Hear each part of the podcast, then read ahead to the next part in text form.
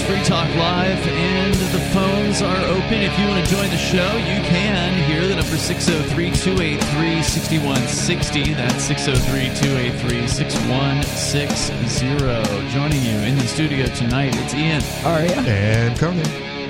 So, last night we were talking a little bit about the rising gas prices. We got a, a bit of coverage here on Free Talk Live, and I mentioned that they were not quite to a record high.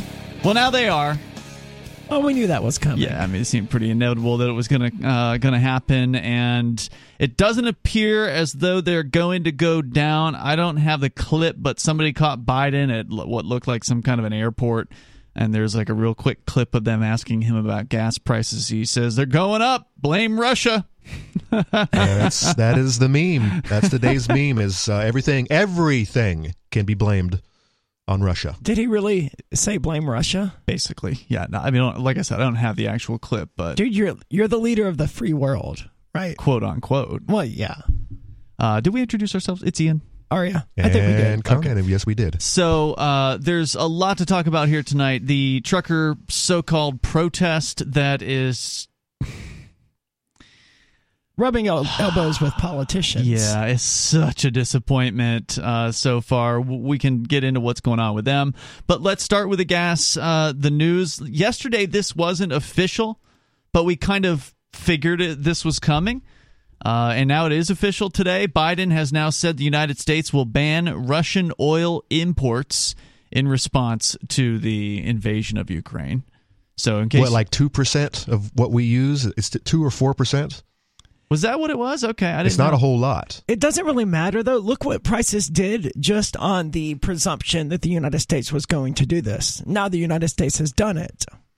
Uh, it's not just a presumption, and not, and not, just oil either. It's a it's a lot of product is uh, yeah. going up in price, and of course they, those companies are blaming it on the the invasion of Ukraine. According to this story here at CNBC, the U.S. imported around 672,000 barrels a day from Russia in 2021, and that amount makes up roughly 8% of the total U.S. imports of oil and refined products. Hmm. Now, at the same time as Biden making this announcement, and it is quote unquote immediate, According to the senior Biden administration official who spoke with reporters, no new contracts will be allowed, and existing contracts for Russian oil must be phased out within 45 days. Uh, in addition, we spoke yesterday about how now the Biden administration is courting with the government in Venezuela, the very same government that has been torturing its own people by, you know, essentially starving them out over the last decade. But now they're uh, trying to buddy up with uh, the Venezuelan government. We can talk more about that, but that's not all. According to other news headlines, the Saudi and Emirati, the UAE leaders, are declining to speak with Biden. Huh. So Biden has reached uh, has reached out to Middle Eastern oil connoisseurs and has asked for some sort of relief or some kind of assistance during this situation with Russia, and they're not even taking his calls. I wonder if they've already had a sit down with Mr. Putin. With Putin? Oh yeah, yeah. Things that make you go, hmm. Well, they, they're manipulating the. They're going to manipulate the price to get what you know to get the highest the highest well, bid. right. Yeah. If they know that uh, russia's out they know the prices are going to go up. So why not cartelize and raise the price some more? I mean exactly. the us can only get so much oil from venezuela if indeed a deal is is cut with them. Wasn't this the whole point of opec? Was it, it cartelize yeah. Yeah i think so so, so, they already have the infrastructure in place. It makes sense. So let's just say it's not looking too good for the uh, the gas prices to go down anytime soon. Nope. If Biden if, can't even get these guys on the phone. Yeah, and if you live, you know, far from your work and or you drive for a living via VV, mm-hmm. um, you're you're going to hit hurt from this. This is it's already hurting. Yeah. Um, I had to fill up last night. It was I got it. I found three ninety nine. It was my first time yesterday uh, filling up over four dollars. I'd never filled up a gas tank more than four dollars a gallon. No, that, and I was happened. I was just standing. I wouldn't even. I couldn't even watch the counter. I had to turn my head and, and look at some some dust bunnies flying down the street. I could not watch the uh, the pump. Just that bad. It was that bad. Yeah. It's going to get worse. It's going to get worse. And uh, yes, it's going to get worse. And uh, tomorrow or sometime this week, I am going to go and uh, I'm going to buy some more stuff. I In already, I, I, already, the end of the world. I already have a pretty mm-hmm. good. It's not going to be the end of the world. It's not going to. It's not even going to be the apocalypse. But uh, it's going. But trying times are are on our are, are ahead of us, and uh, and some some staples, some food products are still r- relatively uh, affordable, and, mm-hmm. and they mm-hmm. haven't really gone up. I've noticed uh, a lot of uh, uh, vegetables have gone up. Um, well, rising gas prices is going to make everything go up. That's what I mean, and that's why tomorrow I'm going to go add to my mm-hmm. already uh, uh, substantial uh, s- stock because I think that uh, after this week, sometime this month, this year, this year, it is going to just look at the gas prices. If that's all you had to go on was just mm-hmm. gas, uh, everything's going to go up.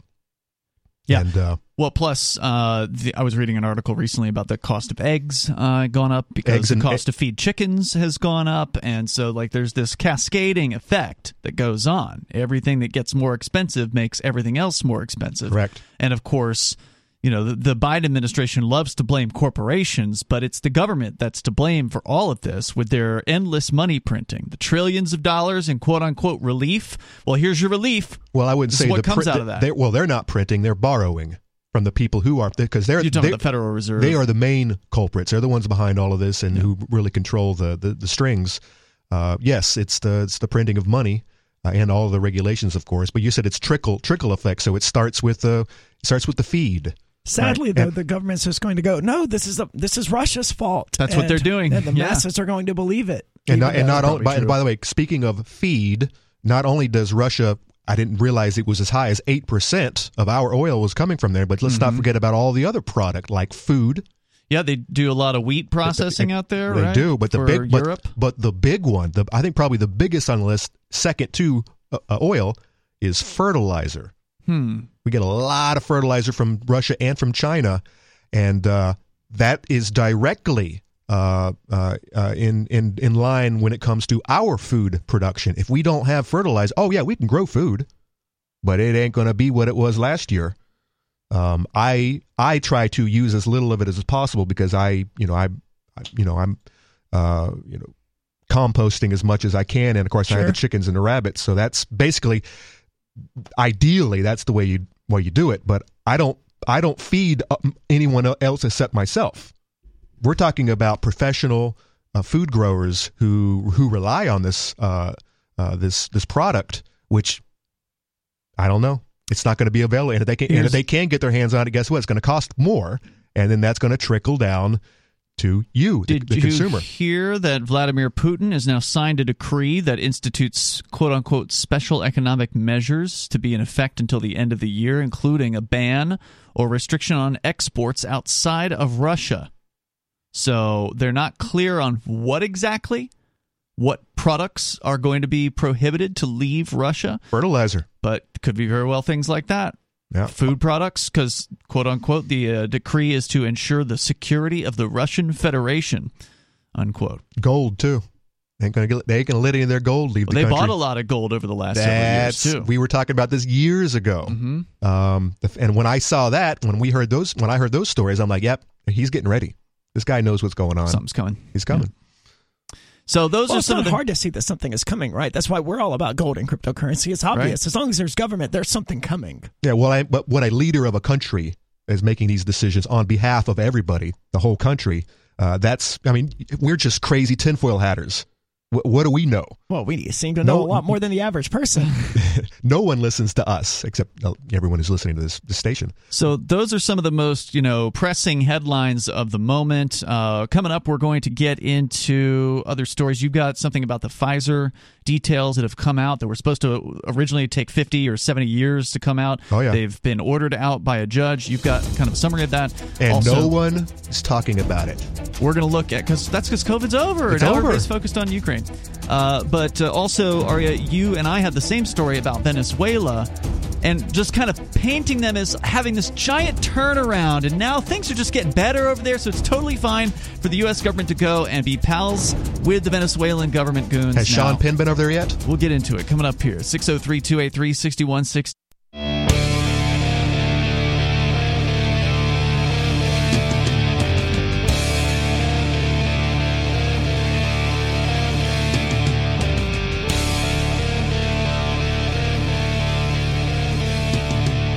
It is Free Talk Live, and the phones are open here. If you want to join the show, you can. The number is 603 283 6160. That's 603 283 6160. I want to say thank you to David Burns, who is a Free Talk Live supporter of the AMPS program, AMPS freetalklive.com is how you get to our Patreon. That'll take you right to the Patreon page.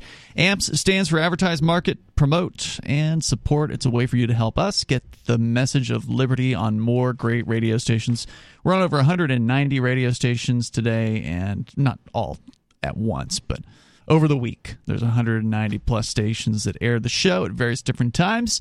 We can have more. It just takes time, it takes effort, it takes money, and you're helping us with the money side. David Burns with a platinum uh, sponsorship there. Really appreciate that. That means he's doing at least 25 bucks a month. So thank you, David, over at amps.freetalklive.com, A-M-P-S freetalklive.com. Coming up, we'll get into an update on the People's Convoy. What did they do today? Because they're still in the D.C. area. Let me just say, it's not too much to get excited about, but we'll get into it coming up here. First, though, we've been talking about the gas prices, and now uh, Joe Biden saying that he's going to ban all Russian oil imports. At the same time, the UAE and Saudi Arabian official types will not even speak with Biden. And so they're not going to come to his aid. So he's going crawling on his knees to Venezuela, as we learned last night. The Biden administration trying to butter up the Venezuelan government, who they've been sanctioning for years now, since since far back as Obama. So it wasn't just a Trump thing. It was you know right. during the Obama administration, the uh, the U.S. federal government began sanctions against Venezuelan people, well, Venezuelan government people, and those did widen over time of course, the Venezuelan government has been doing the worst damage to their own people over the last several years, and that's because of socialism. But now, all of a sudden, the oil that Venezuela is sitting on is really interesting to the Biden administration. And all, and then all of a sudden the mainstream media is starting to promote how Venezuela hey they're not so bad anymore. You know all that reporting we did over the last decade about how people are not quite starving, but they're hungry enough to where they're losing weight year after year, where the government can't even pay the bill to print their money anymore. They can't pay their money printer, which is a private company uh, based in Europe. Where they didn't have running water, where they were purifying sewage in right. order to drink it. Yeah. Yeah. Uh, the military was in such a bad shape, they were like capturing stray dogs on or goats or whatever and killing them because they weren't getting enough food from the government. Uh, I didn't hear about that. There one. was so many crazy stories in the last ten years uh, from Venezuela, and mostly in the last several years. It's just gotten worse and worse. But now, all of a sudden, Aria, you've got a story about a puff piece about Venezuela. Things are changing for the better, and thanks to the dollar.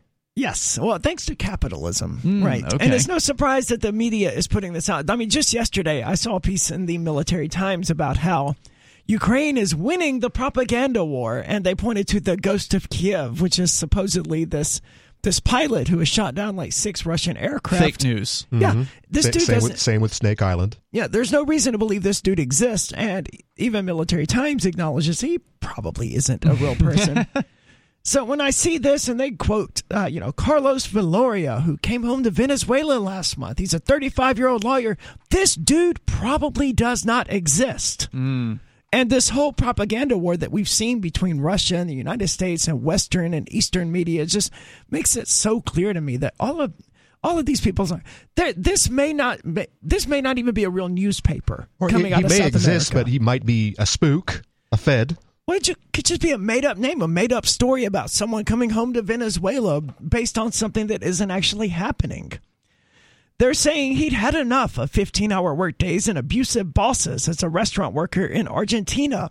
Oh, so Argentina's the bad guy now. And he was working, he's a 35 year old lawyer working 15 hour days with abusive bosses at a restaurant in Argentina. None of that makes any sense, right? I'm just trying to wrap my head around it. First, 50, I can't even imagine 15 hour days. I think the idea is he was trained as a lawyer in Venezuela and then escaped because Venezuela was terrible and went to Argentina and then had to get work as a All right, that makes as sense. a wait as a waiter because he's not a licensed attorney in Argentina. It's possible, but I still doubt that there's any truth to the story All right, well, whatsoever. let's go on. But his return is also emblematic. I'm going to find a job that pays in dollars, he said. After leading his country's economy over a cliff, Wait, President wait, wait. Yeah, I, I don't think he would. I don't think anyone going back would say that. Not considering what crypto is right now. What do you mean? That's that is the that's that's where Venezuelans who know what they're doing are do either either they already fled the country and are never going back, Yeah, and or they're over there using crypto. it's still not that big. they're using dollars as well. the, this is it is true that the and I'm sure they're going to touch on it in this story. It was probably as of like a year ago we were reporting on how the Venezuelan government decided to officially look the other way when it came to the businesses advertising prices in both bolivar and in dollars. It just became so common that people were using dollars they realized that okay, well, this might actually be a way for us to save our hides, right? Because they knew that people people were pissed. There were there have been protests over the last several years in Venezuela that didn't quite get to the point of running Maduro out on a rail, but made him probably a little nervous mm-hmm. for his own personal well being. And so at some point they just said, All right, we're not going to arrest you anymore if we catch you using the dollar. Okay, so you guys that want a price in the dollar, it's fine. We're still not going to let you put it into the bank accounts, but if you want to go ahead and, and accept dollars, no biggie. We're, we're not going to prosecute anybody. And that actually made a huge shift for the Venezuelan people because it allowed the business owners to actually openly accept dollars because that would have been like a criminal act. They would have been their business would have been shut down if they were caught accepting dollars previously. Now they can advertise that they do accept dollars. They can pay people in dollars, and so it has essentially dollarized the Venezuelan economy to a large extent. And I suspect that again, that's, that's they do mention that by allowing dollars to flow freely and private enterprise to flourish in recent months, Maduro seems to have breathed new life into his regime. yes, simply by not doing anything, he has breathed new life into his Well, regime. that's really all governments need to do is Right. nothing. Yes. He remains widely despised, but immigration has begun to slow. That's immigration with the E. People, That's people moving leaving. out. Yes. People are returning, and the government is enacting laws to tax dollar transactions and allow companies to issue debt in foreign companies. All Currencies. yeah, sorry. All are signs that despite a triumphant world tour, including a White House meeting with President Trump, opposition leader Juan Guaido is further away from ousting Maduro than he was a year ago when he announced that plan and won wide international support. It goes on here at the time. Why is he even talking about Guaido at this point? He's been He's obsolete for more than a year. Yeah. You know, this is you know this is all they ever wanted, and I'm talking the the powers that be. They want Venezuela to use the U.S. dollar Mm-hmm. and to sell their oil to us And don't that's what they're about to get. to play ball. This is what they always wanted. So they go in there, they rebelize the country, let them suffer for a few years, or a lot of years actually, Mm-hmm. and then once they've given up and come to their senses, ah, we'll, we'll play ball. Yeah, all right, fatty, we got a contract for you now. That's what this was all about from day one. That's a good point, man. There's more coming up here. You can join the show. The number is 603 283 6160. More on this puff piece about Venezuela. Everything's changed now. Free Talk Live's video archives have been on LBRY for years. LBRY is an uncensorable, decentralized, blockchain based media sharing protocol, and we're big fans of it here on Free Talk Live. In 2020, LBRY launched Odysee, a video sharing website to compete with YouTube, and it's really taking off. Now, with over 1 million channels, many of whom are disaffected YouTube creators. During YouTube's crackdown for not towing the government line on COVID, the Free Talk Live YouTube channel started receiving strikes and could be completely taken down at any moment. Thankfully, Odysee started offering live streaming, so we're now streaming live every night and posting our video archives permanently to Odysee. You can watch live or anytime on our Odysee channel by visiting video.freetalklive.com. If you want to go all in, download the desktop app at lbry.com, and then every video archive you watch, you'll help seed and keep it online forever. At minimum, we ask you visit video.freetalklive.com and follow us on Odyssey today. video.freetalklive.com. Free Talk Live. Phones are open. You can join the show here. The number is 603 283 6160. You can take control of the airwaves. By the way, I want to say thank you to Bitcoin.com. longtime sponsor here on Free Talk Live. If you want to learn about cryptocurrency like Bitcoin and Bitcoin Cash, let me tell you right now, it's a darn good time to do it. Oh, yeah. Bitcoin price today under $39,000 per Bitcoin. Remember, the one thing you need to know, one of the most critical things is you don't have to buy a whole Bitcoin. You can buy a fraction of a Bitcoin or a fraction of a Bitcoin Cash. Bitcoin Cash is like 1% the cost of, uh, of a Bitcoin. You can go and learn about the differences between them and other cryptocurrencies over at Bitcoin.com. Click Get Started at the top of the page. There is a bit of a learning curve when it comes to crypto. Uh, you do need to get some basic concepts down, like why decentralization is important to the future of sound money. Uh, and you can learn some of those things over at bitcoin.com. Click Get Started at the top of the page. And also, if you aren't new to crypto and you want to get the latest news headlines, they've got them every day over at news.bitcoin.com. We're going to get back into Venezuela coming up here in moments with this puff piece written by apparently an Argentinian news source, Buenos Aires Times. We'll get into that coming up here in moments. Uh, but first, we've got Stephen on the line in North Georgia. Stephen. What's up, guys? You're on the air. Go ahead. Sorry. Um. So we are talking. Y'all were talking about propaganda earlier. Um, and I find it very interesting. Um, some of the stuff coming out right now, and where a lot of this stuff's originating from. And I feel like maybe the Ukrainians are propaganda too hard. Um, because what what is coming to light now is that the ghost of Kiev, this guy that became the first uh, ace in a less than 24 hour period. Got five uh, got five kills in 24 hours. Two of those, the the one where he shot down two right after each other, has been confirmed to be a simulator. Um, yeah, there's no reason to believe this Ghost of Kiev person is even real. Yeah, I'm, I'm well, pretty sure so, it's been confirmed that the whole thing has been made up completely from top to bottom at this point. And I think the simulator you're referring to is footage from a video game called Arma 3 which was being passed around social media like two weeks ago at this point. It's pretty old news. Uh, was being passed around, I don't know, seen millions of times as though it was actually footage from Ukraine when it was a video game. Yeah, and when you consider that they've well, been they've been there's been infighting in Ukraine for the last decade uh, they have l- tons of footage of people basically beating the, beating themselves senseless, beating each other in the heads, blood, wreckage, burning. Uh, they've got lots to pick from, lots to pick and choose from. This mm-hmm. whole thing, this whole event, this whole invasion could be could be a wag the dog event. It might it might not be any there might not any, any be any truth in it.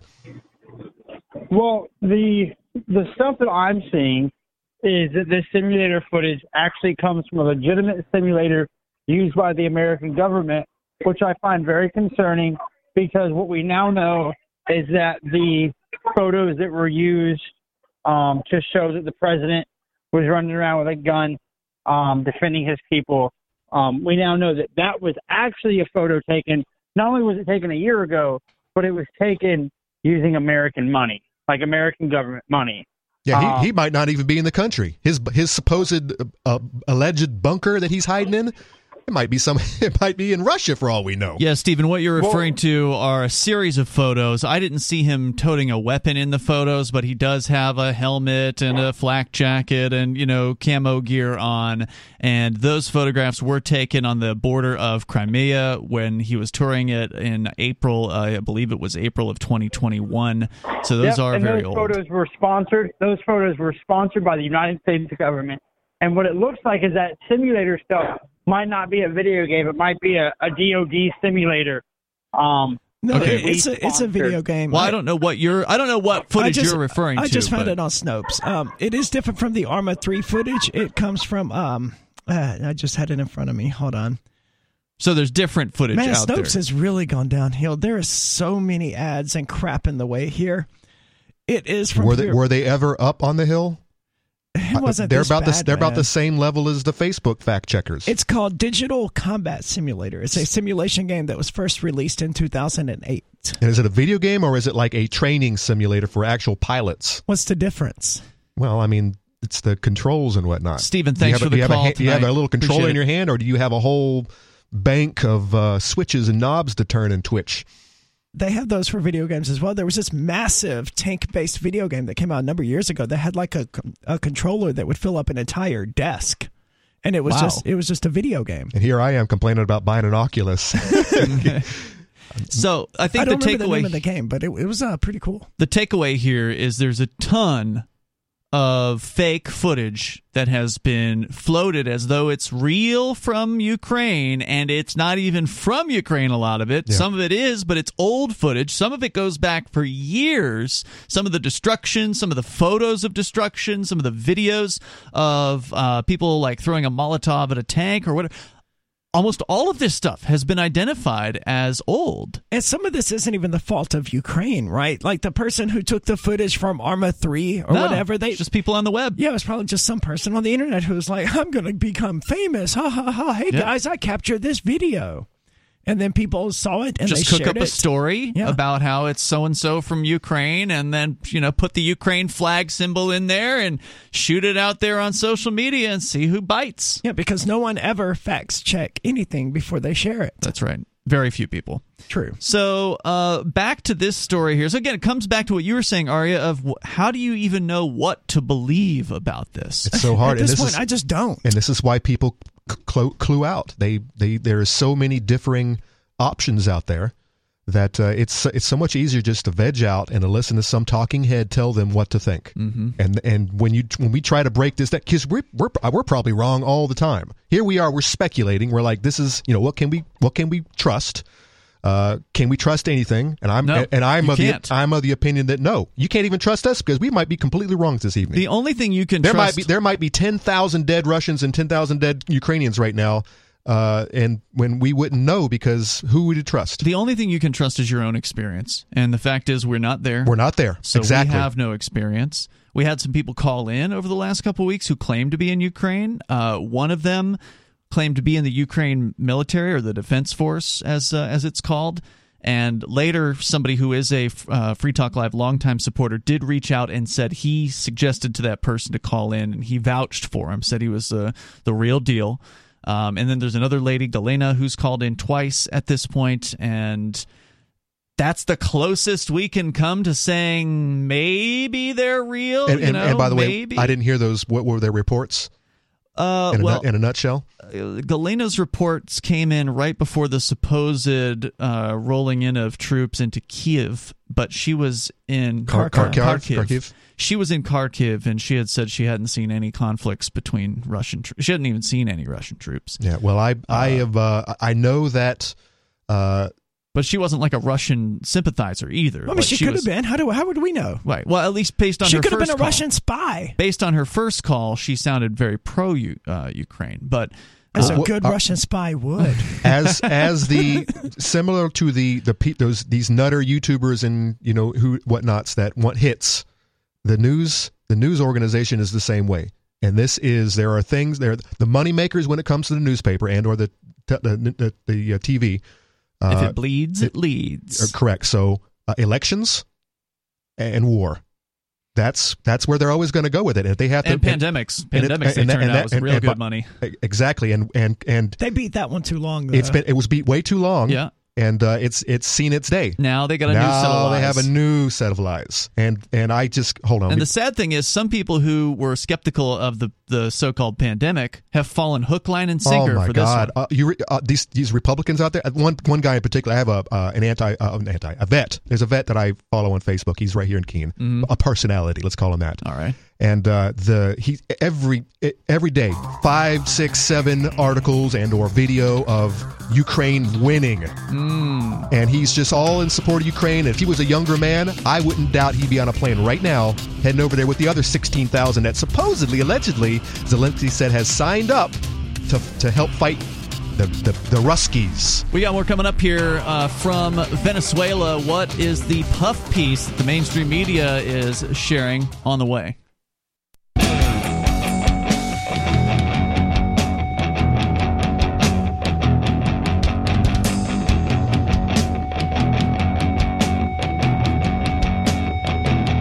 Free Talk Live. Phones are open for you. If you want to join the show, you can just dial in at 603 283 6160. We'll get you on the air. With you tonight, it's Ian. Aria. And Conan. 603 283 6160. One of the main topics we've been focusing on pretty heavy in the last two or so weeks since this Ukraine situation blew up is the fact that it's a propaganda war Oh, more yeah. than anything else, and you should not believe anything you hear. I understand some people want to believe the things they're hearing because they want to believe that you know Putin's always the bad guy, and so therefore the Ukrainians must be the good guy. When of course the reality is these people are all government people and they're all lying thugs. And as it And turns out, there them. are actually Nazis in Ukraine. Yes. They actually have their own military division, apparently. the Azov division? The division. Azov Battalion. yes, and that's not a conspiracy theory. It is They not. They have their own, they have their own. Wikipedia page, and it outlines a lot of information, and, and they've been in they've been doing business since since Hitler. Yeah, actually, uh, Putin in one of his earlier statements that I've I've actually read. I've not read it on the air, uh, but I've I've taken the time to actually because I want to know what do they say? What is it that the Right. U, what is it that the U.S. and the Western, the European Union don't want me to read? They don't want me to read RT. Yeah, why are they taking RT down left and right? Right. So I'm going to go there and I'm going to read you know some of the stuff they're putting out because I want to get the other the other perspective. Yeah, I wish this. that man spoke English. It Who, would be Putin? yeah. It would. He just needs to stop everything he's doing. I And know he's old. English? Learn some English. If he could, if he could, if he just had English sound bites, because some of the things he Hmm. says, the guy's a the guy's a he's a he's a Russian patriot. He loves. I think he really truly loves his country. He's former KGB. I'm. I would be shocked if he doesn't speak I'm, English. I'm military. Well, uh, good good point. Good point. Um, he probably knows a lot. He probably knows a couple other languages as well. I, I would imagine he does. He's just he's just playing. But I mean, he's speaking to the Russian people when he's speaking. I mean, our president Joe Biden probably knows Spanish, but you don't see him, you know, going around speaking. Can I say Spanish. something? Sure. I, I don't understand. I don't understand a lick of Russian, but I understand Putin a hell of a lot more than I do Biden, who speaks English. Just just saying. Uh, one of the things that he linked to in his speech was the fact that Amnesty International, which is a fairly widely renowned group that does investigations on international abuses of human rights, right? Like people have heard about Amnesty International. We recently reported, oh, not re- that recently, but last year we had a report from Amnesty International about the uh, the Chinese government and their re-education camps, their detention camps of the Uyghur Muslims. Amnesty International, that was the group that did a lot of the uh, the reporting on that, that that talked to a lot of the escapees. Well, guess what? They also did a report in uh, September of 2014 on the abuses and war crimes by the Aidar Volunteer Battalion in the North Luhansk region. So there's a seven page report about how the uh, war, the abuses committed by members of this Aidar battalion amount to war crimes for which the perpetrators and possibly the commanders would bear responsibility under national and international law. However, those members are acting with virtually no oversight or control, and local police are either unwilling or unable to address the abuses. And and or they are a part of it themselves. I mean, that's just that's a quick excerpt from a seven-page report on the Nazis and the fact that they are able to just do basically whatever they want to. Yeah, like they're the ones. you, mean like stage coups to take over the the Russian uh, symp- symp- sympathetic uh, government of And- the times in 2014? and guess who's volunteering for the Ukrainian Defense Force? Exactly. Those guys. I wonder if I wonder if our buddy Cantwell is on a on a plane right now, he- heading over there. and the uh, the Western media is doing the best they can to ignore that fact, right? Because who's behind the Ukraine uh, invasion in a lot of cases? Western liberals. Yeah, yeah. Now there is one catch to all of this. Zelensky supposedly He's Jewish. he's Jewish, hmm and how did he get in there? And and what does Azov think Maybe he's a about that? self-hating Jew. He's, he could either be that, and or uh, he's not uh, he's not supported by Azov Azov Battalion. Hmm. Um, so that's that is interesting. But but having him in there really uh, kind of quaffs the uh, the argument that uh, uh, this this these these this anti-Semitism is actually taking place, or and and and pro-nationalism, pro-national Ukraine, which is what they really are. Nationalists. Nationalists, yeah. they love their country and they uh, and they hate everyone else. So let's get back into Venezuela because there's been a, a, a big change in the mainstream media coverage about Venezuela now that the Biden administration needs their oil all of a sudden. Now yep. Venezuela, we're starting to hear about how they're turning around things there. Now they're letting people be more free and it's helping everybody. And that's true. It they are letting people use the dollar and that has helped people, but it's curious that this coverage is uh, is hitting now. Yes, it is uh, because it was a year ago that the, or roughly a year ago, that the U.S. hit uh, Maduro and Venezuela with sanctions on oil. They took a big hit, obviously, and many believed he would have survived, but the doubters. Maduro, you mean? Yes. But the doubters didn't realize how much help he'd get from key allies to evade sanctions. Like Russia. Uh, well, they don't mention Russia. That's one of their key allies. They say the economies of the countries that have helped us are capitalist. China, Turkey, and India, declared David Paravicini who is a lawmaker in their National Constituent Assembly. The new approach to get their aid, apparently, you need conditions of economic liberalism. That's what China did to move forward, and it's now what we have to do, which is a new approach that includes secret talks Maduro had with holders of US $60 billion in US bonds, some of them American, so basically, that's what they did. They allowed people to use dollars, and evidently, they started cozying up with people who had American dollars. I this is the first I've heard about any of that. But Venezuela has the world's largest known oil reserves. And if this deal came to fruition, it doesn't really say what deal they're talking about. Oh, yes, it does. I just glossed over it.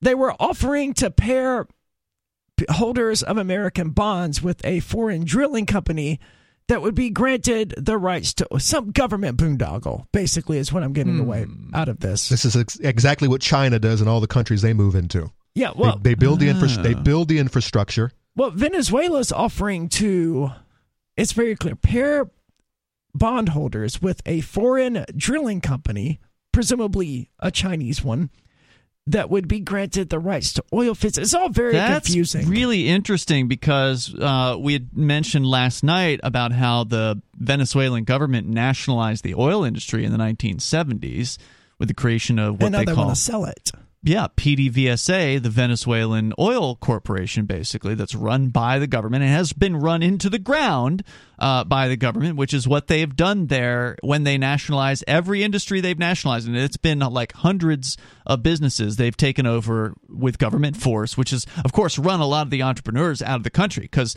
if you're an entrepreneur, and you have a business that you set up in Venezuela and it was successful and you start seeing other people in business having their businesses literally just taken from them because that's what for listeners that don't know that's what nationalization is where the government comes yes. in and says oh mine and just takes everything that you've done, everything you've created, all the buildings, all the cars, all the you know equipment, the capital, uh, the employees. They just take it. And for those not listening, I mean, for those not paying very close attention, that's pretty much what we have in the United States as well. It's getting there.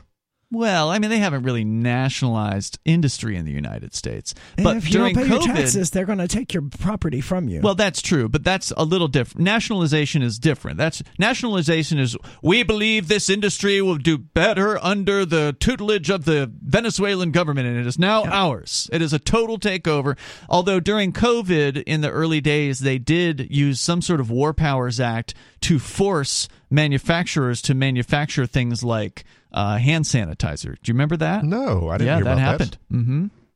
Yeah, I think it was it was hand sanitizer. Of course, they would. And, of course, if I was a hand sanitizer uh, in the production, uh, I wouldn't. Uh, I wouldn't have it. I, you wouldn't have to tell me to make my hand sanitizer. No, it was other. Co- it was like companies that like made breweries other, yeah, and like stuff. alcohol. Real okay. Distillers. Now that would now that would be a problem. Yeah. Unless I was making good good bank.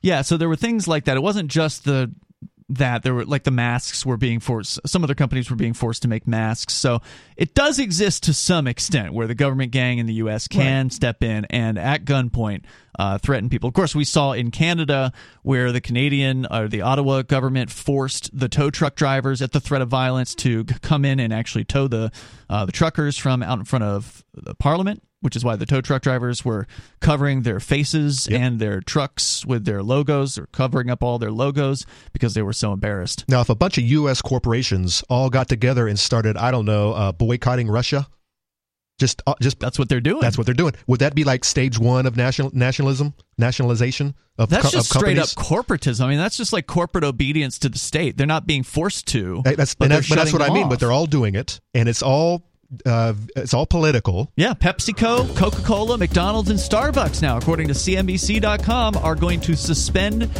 almost all of their business operations in Russia. That's a bad business decision. It's a terrible. it's horrible, business but it's. I don't know. Are they trying to get out of the It's way? signaling. Are they trying to get at like Ford in Nazi Germany when he was he's selling plenty of vehicles to the to the Germans, right up to the right up to the war. We got more coming up here. You can join us at 603 283 6160. It's Free Talk Live. Join liberty minded voluntarists, anarchists, and libertarians from June 27th through July 3rd for the sixth annual Fork Fest at Rogers Campground in the beautiful White Mountains of New Hampshire. Fork Fest is a fork of the Porcupine Freedom Festival, which sold out for the first time in 2021. Fork Fest takes place the week after Pork Fest, but Fork Fest is decentralized which means that there's no ticket cost and no one is in charge. All you have to do to join the fun is reserve your camping site, RV site, or motel room with Rogers Campground for June 27th through July 3rd. There's no better place to celebrate Independence Day than around other freedom loving activists in the Shire. You can find out more at the unofficial website, forkfest.party. You can also connect with other attendees on the Forkfest Telegram and Matrix chat rooms, as well as the Forkfest Forum. You can find links to those at forkfest.party. We hope to see you there. forkfest.party.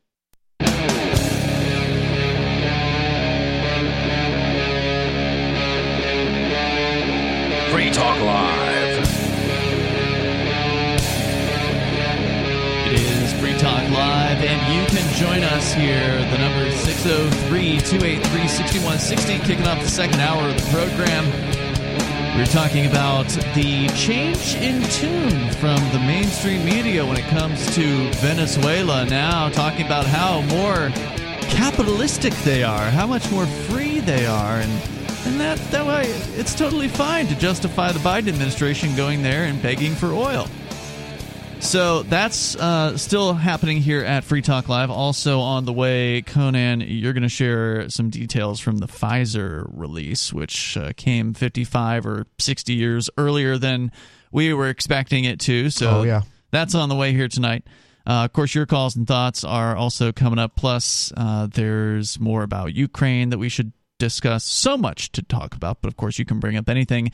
Uh, and Aria is still recovering from a throat operation more than a month ago, and you gave the uh, the story from Venezuela a good a good shot. I tried. Yeah, and, uh, and you can only do so much, and I definitely appreciate you being here and, and coming back on the air with us. So I'm going to pick up the ball here because I've got the story in front of me and uh, they talk about the bolivar, which we've been following the worthless decline of the bolivar for many years now, and it's uh, they acknowledge here the U.S. dollar has over the last year become Venezuela's unofficial currency, appearing in cafeteria menus and mom and pop shop windows blocks from the presidential palace. And keep in mind, this used to be illegal. If you were to accept the dollar at your business, you could have your business raided and shut down and probably face criminal charges.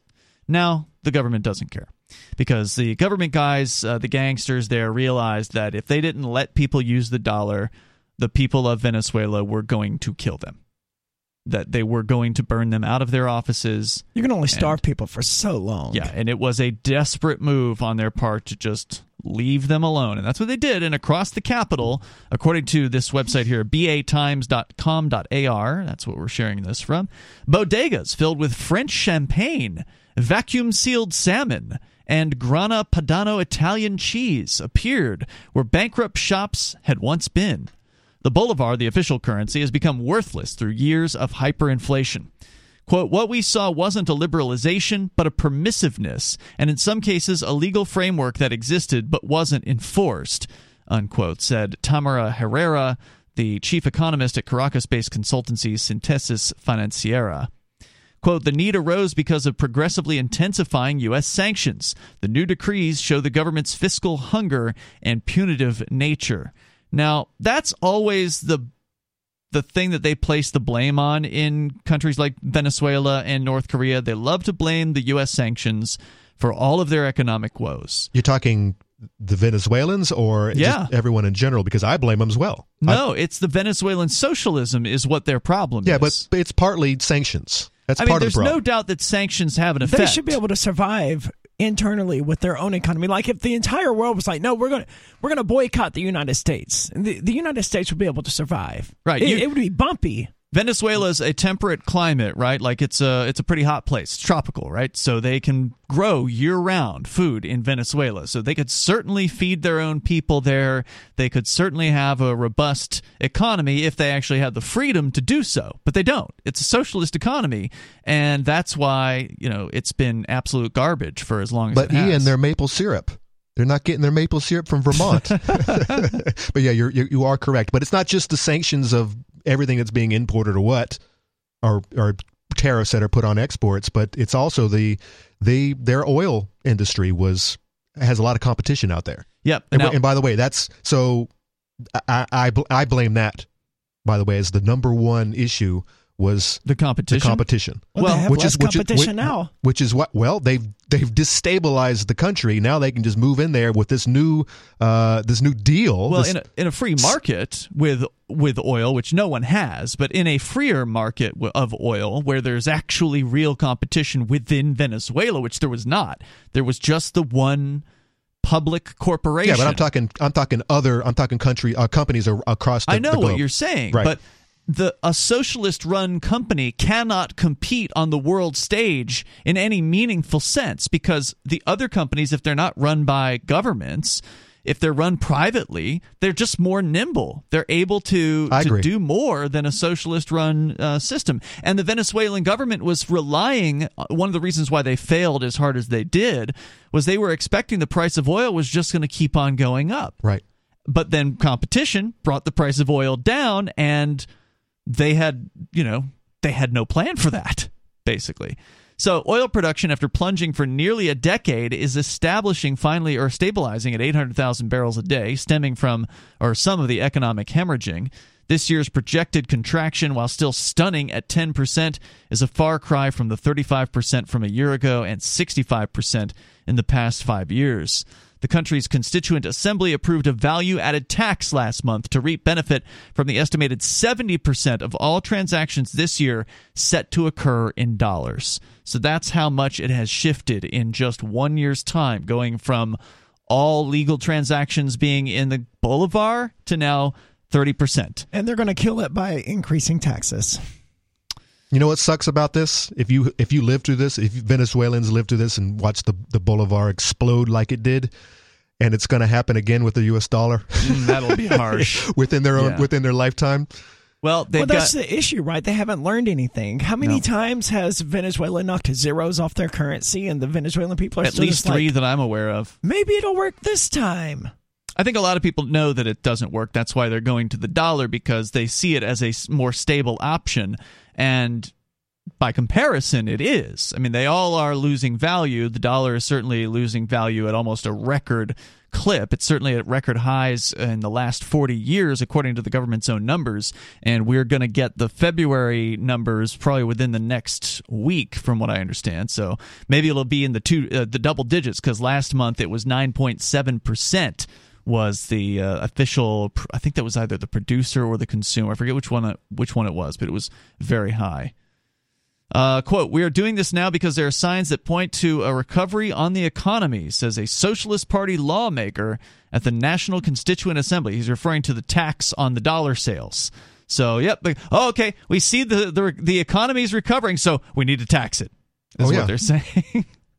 Quote, but we have a highly speculative economy in which price fixers, especially merchants, take every opportunity to set and obtain extraordinary profits, and incentives for national production must be created through more efficient policies, she said.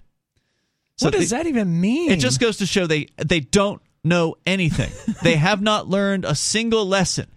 They they see money moving like all government people, and they must tax it, and they just want to control. Uh, of course, the, the it's ironic for them to call the people in the market price fixers.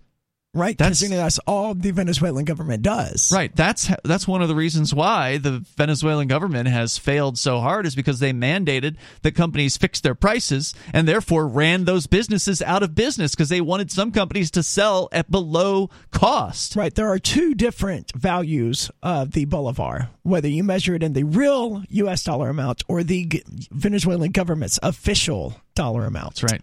And there's a huge difference between the two. Uh, so this has been an abrupt return to some statist socialism. Venezuela's price control agency claimed it inspected more than 1,900 stores in January. Commerce Minister Eneida Laya recently announced 135 agents have been dispatched across the country to quote end the speculative economy unquote. Scrutiny had declined in recent months. The government is watching closely To- again. To, do what? To regulate the prices? in yeah, the they're stores? still at it. The, the, they're back at it, is what they're saying here. So But the- they can't. Are they? But are they able to control? So they can control the bolivar, but can they say, "All right, you have to, Yes. you have to provide this, this sandwich at two dollars, two That's U.S. correct. dollars." They can do that. Yeah. And that's what that's what I was saying. They did that to some businesses, and, and, what, and what happens if they find out some Yahoo merchant is uh, selling for what the criminal charges for what the sandwich is actually worth? Yeah, you go you go down. Uh, now I don't know if they do it to sandwiches. There are certain categories, right? So there's certain things that They'll they probably turn a blind eye to sandwiches. I think I hate this. I think I hate this person more than I hate tax uh, tax collectors. Yeah, this is an entire agency, the Price Control Pri- Agency. price fixers. The number here is 603 283 6160. It just goes to show they don't understand the economy, they don't understand markets, and they believe they can control everything from top to bottom. So things haven't changed that much. It's just they're now letting people use the dollar. There's more but coming not up. at the fair market rate. you can join us. It is Free Talk Live.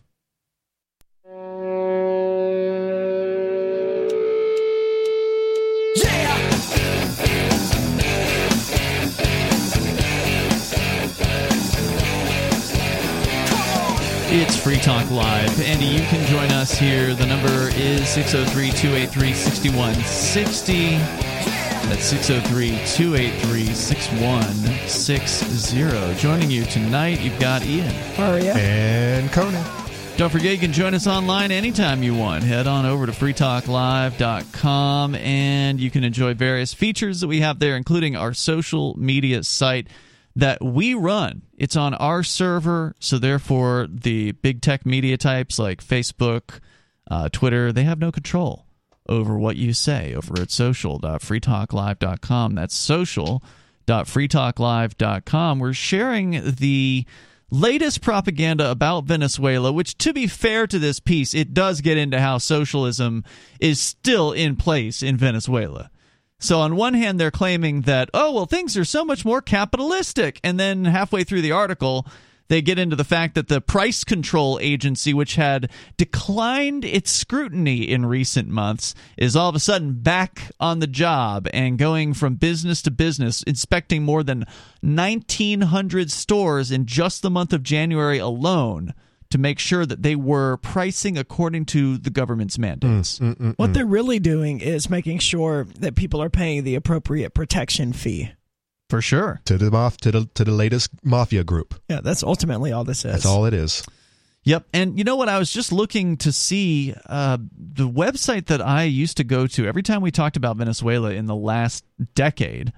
Uh, I would always go to dolartoday.com and promote the hell out of the site because it's a really interesting site that actually gave you the black market rates for uh, what the, the Bolivar was worth. So what could you USD. right? So what could you trade one U.S. dollar for on the black market in Venezuela, and how many Bolivar would you get? Because uh, as you mentioned earlier, I believe Aria, there was a government. There is still an official government rate, an exchange rate, a set exchange rate of one U.S. dollar is worth X Bolivar, and then there's the actual rate of what it's really worth to the people, and that's why you'd have to go to the black market. And that number on DolarToday would constantly just go up over. You go one week, you go the next week, you go the next week, and it's just up, up, up, up, up the amount of bolivars that you would get for the dollar. Then when they did the redenomination in 2018, where they knocked five zeros, I believe, off of the the value of the bolivar at that time, and they redenominated from the Bolivar Fuerte, which means strong boulevard, to the Bolivar Soberano, which means, ironically enough, sovereign Bolivar. Uh, when they did that, the the amount of bolivars per for one dollar went down to like seventy two. So it had been like in the millions, and it went down to 72 the next day because that was the new Right. redenomination. And immediately after that, it started going up, and it was going up and up and up and up. And by the time they redenominated again in October of 2021, just three years later, and knocked, I believe, six zeros this time off of the bolivar, it had it had gone up to four something million bolivar to one dollar. So it went from 72 bolivar in August of 2018 up to 4.4 million bolivar at the very end of the so-called sovereign bolivar. Then what they did was they redenominated, they knocked six zeros off the sovereign bolivar, so therefore a 100,000 bolivar note became a 1 bolivar note. Okay. Just imagine to having imagine that, that. much wealth stolen from you overnight, man. Well, I mean, it isn't any more wealth. It's just they're uh, they're acknowledging that this thing is Toilet paper. worthless. Yeah, so it's just a re. It's just a, a fudging the numbers basically. The the hundred thousand bolivar isn't wealth. It was garbage. Well, it's supposed to be a representation of wealth, right? Well, in theory, but like it wouldn't even buy you a slice of $10,000 bread. sitting at home, and then suddenly the U.S. government was like, "Oh yeah, by the way, that's only going to buy a dollar worth of stuff from now on." Yeah, that's I mean, what they did, but it really wasn't buying more than a dollar's worth anyway. Is the point. So anyway, they did that, and then what? What was really weird was I went to the DolarToday website, and I noticed that they had changed the numbers again. Right, it had gone down from four four million or whatever down to like just four or five, Hmm. and here we are now, six months later, almost at this point, and it's still just four point four one Hmm. dollars per bolivar and that or sorry bolivar per dollar. Is your site is your site still legit? that's what i'm wondering. The weird thing is there's still like news that's being posted to the site. I don't know if it's just grabbing that from some news feed or what the deal is there. Their twitter feed is uh is being updated so I don't understand that because when I, when I and then if you start trying to look around to find like a conversion between like other websites to convert between the bolivar and the US dollar, it gets very confusing because according to Wikipedia, the new term for the Venezuelan bolivar is the VED instead of the VEF, which is what it was previously. But you can't find VED anywhere. So if you go to z.com, xe.com, which has a converter, it does have a US dollar to VEF Venezuelan Bolivar conversion, and according to that, one dollar will get you 432,558 VEF. So they're using the old currency still. It's very confusing. Maybe they are. That would make sense, right? I think so. Wasn't that about the rate of the old one? Hmm, no, because if they knocked six zeros off of that, that that would Oh, be. Not quite the same. But then if you look at the chart over the last month, the actual amount of bolivar you get per dollar has actually been going down. So a month ago it was 450,000 and change bolivars and now it's 432,000 and change. So it's very confusing. It's not like anything has happened like this in the last uh, decade basically that we've been watching this.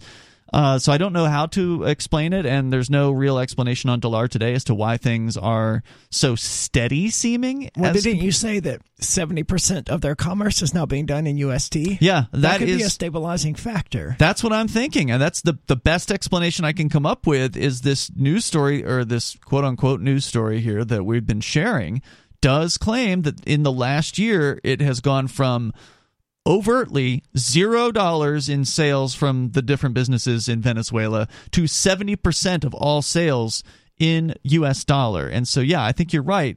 That could be a stabilizing factor for the uh, the new what they call the digital bolivar. That's the new term for the current Oh, version that's why it's it. VFD Mhm. Yeah. Or So- VED, whatever. Whatever it is, yeah. So the old the old rate was or the old currency was VES. Mhm. Right. So and, the, and the new one is V VEF. The the sober sober That's the soberano. Soberano, but that ended in October. Now it's the VED. So there's no real like clear answer because Z.com still calling it the VEF, which is like years old now at this point. So it's very very strange. If you're in Venezuela and you can clear this up for us, like what's the actual black market rate of the the dollar? If anyone is even using v, VED, Yeah, right. Maybe it's in- more than uh, seventy Maybe percent. they're, maybe they're all just using dollars and crypto. U.S. dollars. Yeah, I would like to know what the status is with crypto there. From what we hear, the whole claim that there's like a whole bunch of crypto transactions is just propaganda from the, the crypto side of things. I mean, there's probably some. Yeah, surely there are some, but I, I would like to know more. If you want to weigh in, the number is 603 283 6160. That's 603 283 6160. You can share your thoughts with us here. We're going to get into uh, more on Venezuela. Plus, coming up, the Pfizer data that has now come out under a judge's order. It was supposed to take most of the next hundred years before they released This this. is this is what got them emergency use authorization. And we'll get into it coming up here. And the number is 603 283 6160. If you want to join the program, if you want to take control of the airwaves, bring up whatever's on your mind here on Free Talk Live. 603 283 6160.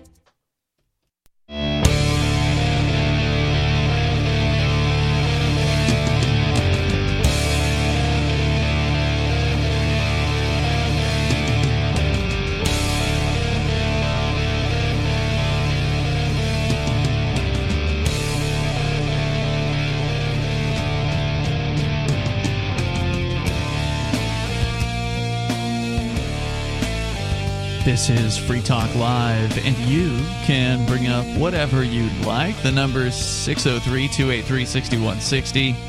That's 603 283 6160. Here in the studio with you, you've got Ian. Aria. And Conan. Don't forget, you can join us online over at freetalklive.com. Features there are free, so enjoy them. Archives going back for years over at freetalklive.com. We're sharing uh, some news about Venezuela, looking at the fact that now that business is apparently booming in a way that it hasn't in years in Venezuela, thanks to the fact that the government gang there had looked the other way when it comes to dollarizing the country, allowing people finally to allow uh, business owners to post prices in dollars, to accept payment in dollars publicly. This used to be illegal. Now it's okay. And so that has resulted now in as many as 70% of the country's transactions being done in dollars because even though we understand that dollars are terrible, they're not as terrible as the bolivar as far Right. as their inflation is concerned. And the Venezuelan people understand that. But now the price control agency has been let loose again. And in January, according to the story at the Buenos Aires Times, the uh, 1900 stores were inspected, quote unquote, by the price control agency. And they've released as many as 135 agents across the country to, quote unquote, end the speculative economy.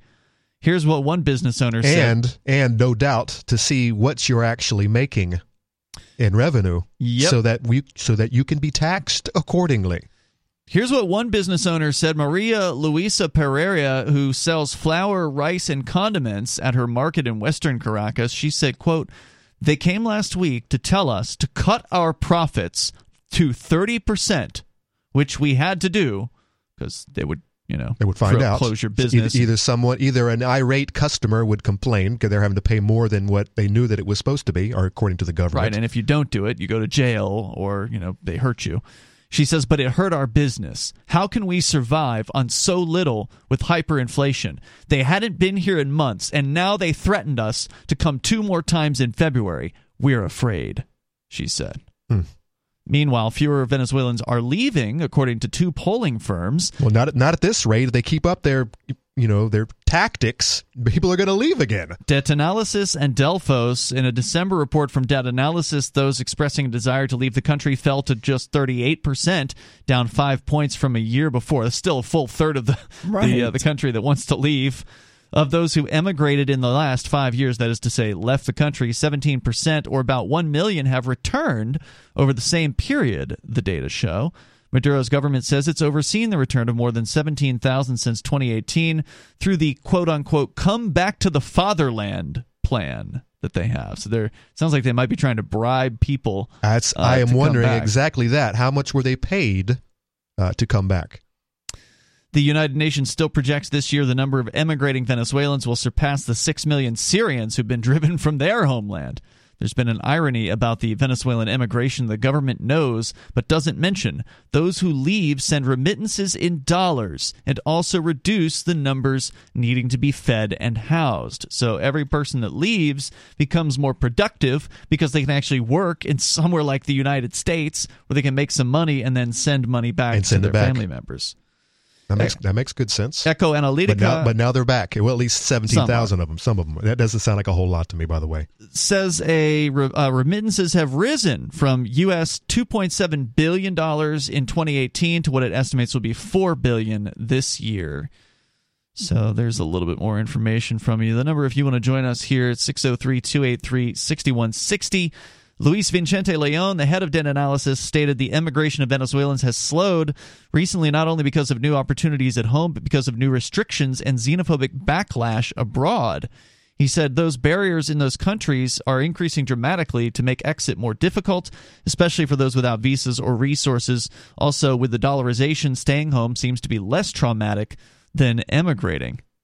One lawyer who's just returned from Buenos Aires said she found life there hard. Quote, At the beginning, they required me to work too many hours, 15 hours a day sometimes, and they paid me much less than a minimum wage. I couldn't complain or I'd get fired.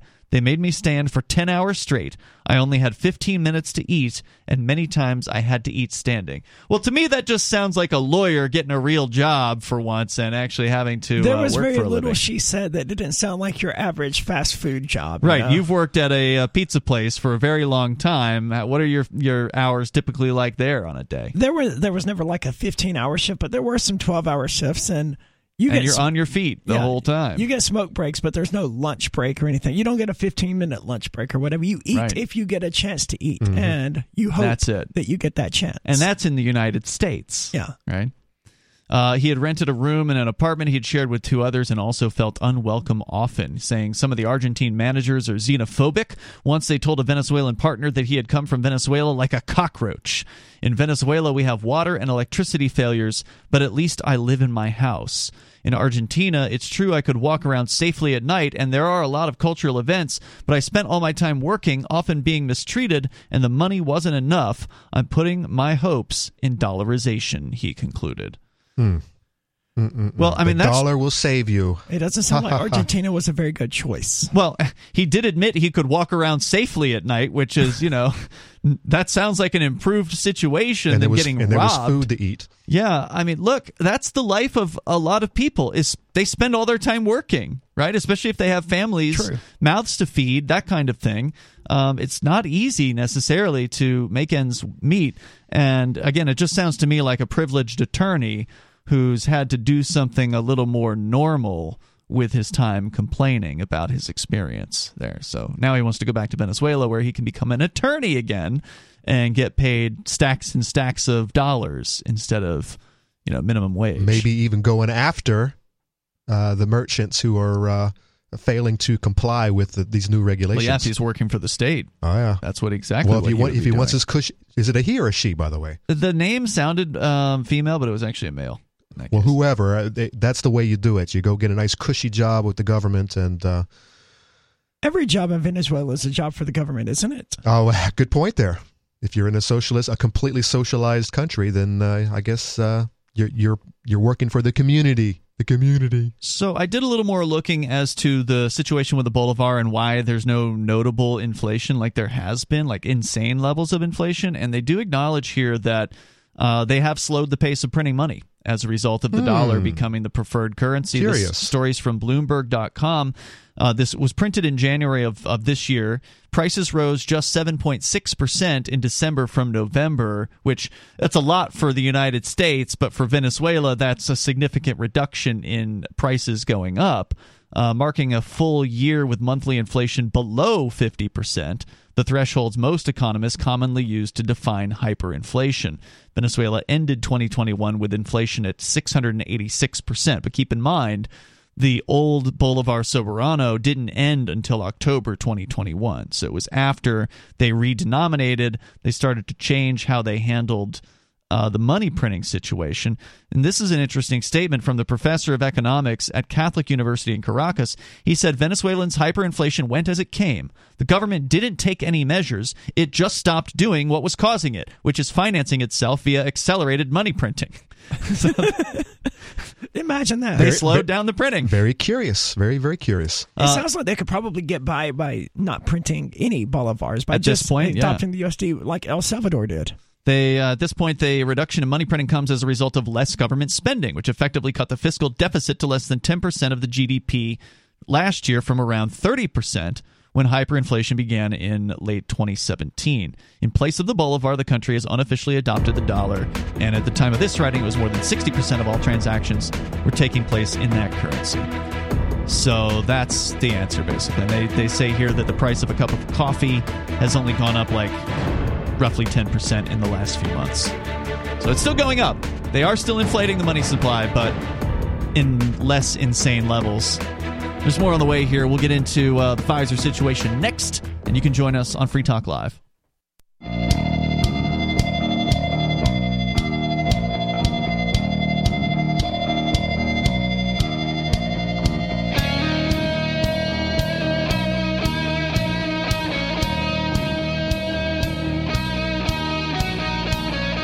It is Free Talk Live. The phones are open here. You can join the show. The number 603 283 6160. Bring up whatever's on your mind. 603 283 6160. We took a little detour into the uh, Venezuelan situation. We've been focusing a lot on Ukraine and Russia, and Venezuela came up again in the news because now the Now they're friends. The Biden now, Now they're playing ball. yeah, the Biden administration wants to be buddies with Venezuela now that Russia uh, has been cut off as a U.S. oil supplier by the Biden administration. Uh, we can talk more about uh, the the Ukraine situation on the way a little bit later on, but uh, we're going to get back into COVID, even though there hasn't been much news as of late. Nope. New York City Nope. Where's Fauci? rolling right Where'd he go? New York City's rolling back its vaccine mandates, apparently, rolling back mask mandates, except for children. I, I heard that now they're still requiring the smallest of small children to wear a mask because Well, there's no bullies vaccine. always target the weakest, Right. the ones that can't defend themselves the most. the excuse is because there's no vaccine available, therefore kids must continue wearing masks. So it ain't over completely in New York City, but for most people, uh, things are going back to some semblance of normalcy. That even there, even in the Empire State, but at the same time, uh, during all this distraction of this Ukraine going on out which there, which might be just that in more words than you know, Mm-hmm. a distraction to, to p- keep our eyes off of you know the last two years. You know, I will say, as I, I hate war and everything about it, but I am grateful for the last few weeks of not having to talk about COVID. Like, Wait, but they Yeah. just but they just changed it with the, the pieces with another game. I'm aware, but we've been talking about COVID. It's been exhausting. Basically I'm already day exhausted. From the. I'm already exhausted after this last two weeks of people changing their profile pictures oh, and Oh, yeah. and, and and and Did you see po- the- posting video of these heroic Ukrainians or this Z- Zelensky actor? I'm tired of this guy. He's an actor. Actually, He's a that's what friggin' does. act, he- and not and not just Like any Ronald actor, Reagan. not just any actor, a comedian actor. Did you see the lighting downtown in Keene at the different businesses? Don't even tell me. There's They changed the, they changed it to yellow and blue. blue and yellow lights at uh, Luca's, at the church at the head of the square, at I think a couple of the businesses on the other side of the square, the new Souls, but like they're all over the place. And these are the these are the same guys who'd be lining up, kissing their their children goodbye, getting on the plane to go fight Mm. in World War Three. It's ridiculous. No, They- man, these ex- are nah. These are these are the white ivory tower liberals, man. exactly, and that's the most. That's their the kids most. don't go to war. These their, their, these. their kids hmm. dodged the draft by going to Canada or being being in college. I don't know about this one. It, uh, this is this reminds me of World War One when uh, every all the young men uh, were they were they were dying literally dying to to go fight in the new war because they were I don't know what was going on. I don't know why their lives suck so hard, but it this was something to do. This was the patriotic thing to do. And I'm I'm getting that same vibe right now that even liberals would be Like I said, like volunteering to go mm. Yeah. rather than being drafted. Okay. I believe so. I- I don't believe sixteen thousand people have actually called up Zelensky and and said, "Hey, we you know we want to come fight with you guys." But I do believe the number is big. I believe that there's a lot of people who are all about this because they've been taught their whole lives that Russia bad, mm-hmm. Putin bad. I in my in the '80s when I grew up, it was oh, every single uh, Arnold Schwarzenegger, uh, Rambo film. Right. They were always fighting. Guess The who? Russians. The Ruski, the Ruskies, Red Dawn. the red, the Reds, Yeah. and uh, and this is we're back to it. What's And- old is new again. Well, it's a new it's a new war. I don't think it ever went away. You know Right. what? Let me, let me and I just and I pulled this up. I don't remember reading this, and I, I I'm I'm sure it's actually a quote in there, but it's from 1984. The rage that one felt was an abstract, undirected emotion which could be switched from one object to another like the flame of a blow lamp. That's happening for I- sure. we, we just saw it. We literally just saw it. Ukraine. It, it COVID Boom. died in a in a couple of days, yeah, and it went straight to to, to Ukraine. sure did. It's amazing. It's like it never. It's like COVID never happened. Which, by the way, we've been talking for the last two years. Would you Would you have known this was actually taking place if the media wasn't bombarding you with The this information? thing? The No co- way. No, I think we said that last week Yeah, that no we way. wouldn't know the Ukrainian thing was taking place. Exactly. either. It's the exact same type of war. We are always at war with Eurasia. The very same media that pimped COVID is now pimping this man in Ukraine as some sort of uh, you know hero, and he's just another thug politician, an actor, as you point out. Uh, That's exactly what it is. And back to the 1984 uh, uh, uh, allegory, uh, there are Winston Smiths out there, anti heroes, who are rewriting history and who are changing the narrative from one war to the next. They are complicit. They are a part of the game. They know what they're doing. There are TikTokers out there, and there are news people, news uh, talking heads out there who know what's going on. They know the truth. They know that they are lying. No, see, that's I, I think that's where you're wrong. The ones who know what they're doing, they're the ones who get sent to you know room 101. They, they disappear. They, get, vap- they re- get va- or they get vaporized. yeah, they get removed from the equation. It's the ones who are too stupid to realize what they're doing. at the beginning of the book, Winston knew what he was doing. And it wasn't until the Mm-hmm. end, sad story, uh, uh, spoiler alert, Right. uh, he became a part of the problem. He became a part of the situation and he loved his job and he loved Big Brother. And that's, but at one point in your life, there are people out there who actually know the truth and, uh, and they are, they're, you're poison. You are absolute poison out there. You need to stop it. You need to wake up. You need to, you need to change your line of work. Speaking of poison, we can talk more about Ukraine. Let's get into the COVID uh, information that has been released now, finally, after what they said was going to be 70 something years before it would come out. I don't think they. Oh, they weren't going to do it at all. In, in, in January, they were talking about, all right, we, we could do it in like 50 years or so, but it's going to be like 500 pages a month. But some judge forced them to do it recently, apparently. And, if, So we, and we missed got we got some of the first data on, I believe, the, the first of this month, March. Okay. Pfizer was told to release some data on their The COVID data they, vaccine. they supposedly used to get emergency use authorization to uh, implement this MR, this new mRNA technology on us, on the and people. they said we have too much of this, so we're going to release 500 pages a month for the next 50 years. yep. And Really? And someone thought that that was okay. They thought that they would. That's what they said they wanted to do. They said there was too much. We have But, to do it this but way. now they have to release all of it, or Yeah. what? Okay, so it's all been released at this point. no, no, I don't. I don't believe so. All right. So what has? but the been information that has been released is very telling. This is from you, uh, EuroWeeklyNews.com. As the war rages on in Ukraine and the eyes of the world are fixed on the tragic events in Europe, the U.S. Food and Drug Administration has slowly started to release Pfizer COVID 19 vaccine data to the public, something that they had originally wanted to do until 2096. While reports of, uh, or they would, ta- it would take them up to 2096 to Yeah. release all of the data. Not all. Okay. They wouldn't wait That's until 70 2096 to release it all in one one lump. And and the FDA was doing this essentially on Pfizer's behalf rather Correct. than Pfizer All themselves doing wha- it. are, are, they any different? Are they not the same organization? They are, but They're in bed. To, I, I know that they're sleeping in the same bed. to most people listening, they're not. While reports of vaccine side effects continue to roll in across the globe, the FDA's initial request of 75 years to hmm. release the data, which is linked to its decision in December 2020 to grant Pfizer BioNTech emergency use authorization for its mRNA vaccine, was finally turned down, and subsequently a judge ordered the release of data to begin in March, citing the request as paramount to public importance. I agree with that. The data request came uh, from the Public Health of Medical Professionals, the PHMP. I'm not familiar with these guys. Demanding more transparency, who sued the FDA under a Freedom of Information due to the FDA's initial request of only releasing a minimum of 500 pages a month. In January, a court order, U.S. Dis- uh, U.S. District Judge Mark Pittman of the Northern District of Texas required the FDA to release around 12,000 documents immediately and then 55,000 pages a month until all documents are released, totaling 300,000 pages. Man. On March 1, the FDA finally produced its first 10,000 pages of Pfizer clinical trial documents, and after securing the release of the data, Aaron Siri, a lawyer working on the uh, working on the case, told Endpoints News, "Our job was to get the documents.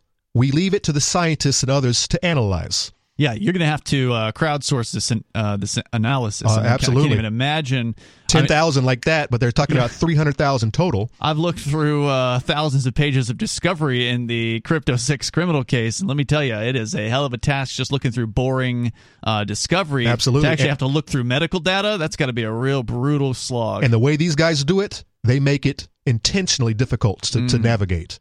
But you've files some- here and there and links to this Yeah. and that, and it's just it's intentionally confusing because they don't want to get sued. but you've got some ugly gems that you want to share with us. oh, absolutely. Okay, here I we have go. nine pages of them. All right, well, gonna- there's thirty. To- there's thirty pages, but nine of them are.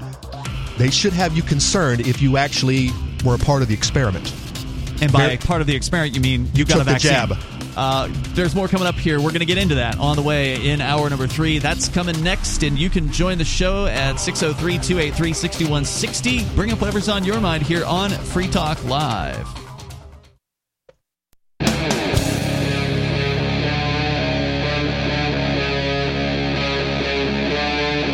Free Talk Live.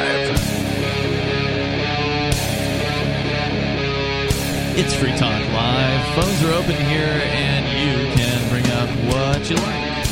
The number is 603 283 6160 as we launch into the third hour of the program with you tonight. It's Ian. Aria. And Conan.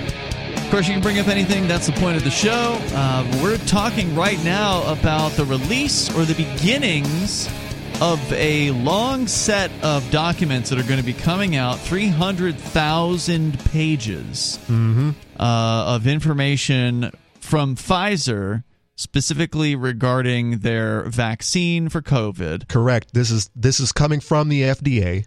and it's information that is being forced to be released sooner than it was originally scheduled, which was was scheduled over the next 75 years. They're saying it needs to be done basically Now, in the next year. The, the judge uh, who made this happen said this is paramount to public importance. You need to you release this information because I know a lot of people uh, got into this. They got into bed with this new this program, and uh, if there's any information out there that could be uh, you know could hurt them down the road, they need to know now. Uh, of course, That- of course, much- of course, is it too late now? How much data sampling did they do? 300,000 pages is an insane. As I under, as I understand it, I couldn't I couldn't find it on the the PDF that the 30 pages that that, that have been released or that I have access to because it seems to be redacted or I, maybe I'm not understanding how this their link works, but I'm thinking I'm thinking 7 million uh were were were followed and uh uh this is that's the information they use to uh to compile this this data. Okay. So what But- did you learn So according to Endpoint News, among from the first 10,000 pages, right? just just ten thousand. Uh, released March uh, March first, and uh, supposedly twelve thousand a month, or twelve thousand immediately. And so we've only gotten okay. So it ten was k 12,000 right up front Right up and then 50,000 per month. a month. month. So roughly for the next 6 or so months. So among the documents released, one shows a nearly two point nine million user fee payment to FDA from Pfizer. Oh. Well, we knew that. Well, that that's We didn't know not the just. Pfizer. That's all of them. That's Moderna. That's Johnson Right. and Johnson. That's all of these boys. They are in bed with FDA and you said 2.9 billion? two Is that what you point said? nine million. Oh, million? That's jump change. And I mean, That's we've known nothing. that since like the the late, I mean, the early 2000s. The FDA has been pay to play for a very long That's time. it. I figured it'd be way more than that. I mean, 2.9 million? That's that's what we found out in the first ten thousand pages. Okay, yeah, but s- I mean, if my understanding is it costs billions of dollars for uh, for these companies to put their medicines through the FDA approval process. So maybe that's just one of many fees or something like that because that seems really low. I mean, Now, now that I've said it out loud, it does. Yeah. It does seem pretty low. But I mean, when you when you consider all of the drug companies who are trying to get all, all, all of these guys are trying to get their drug passed Sure. every, every single year. Well, I'm just saying I've heard that it's billions because it, and this is just one vaccine. I mean, how Right. many how many vaccines are they trying to get passed last year or in 2020? Maybe maybe saying, maybe all of them maybe all of them low. together equal billions. that's not. I think that's a fraction of what they uh, they paid the FDA. But anyway, So they paid a 2.9 million dollar user fee uh, that the FDA received from Pfizer uh, and others, which show a fast track designation letter, which is not typically released. Confidential non clinical overview overview for the vaccine. Pfizer's request for a waiver from adding a suffix to the vaccine's name, which is also not typically released. And a long list of anonymized trial subjects who didn't receive the vaccine as randomized. Huh. The Children's Health Defense notes that a 38 page report was also included with the documents that features an appendix called List of Adverse Events of Special Interest. The list the list notes 1291 different adverse events following the Pfizer COVID vaccine. And I have a list, I think it's like 9 pages and it's just wall to wall uh, cardiac this, epilepsy this, brain melt this. Um, Brain melt. that's one I just made up off the top of my head. The Thi- one that got my attention. this it, it probably actually is a thing that actually happens, but it's called something in Latin.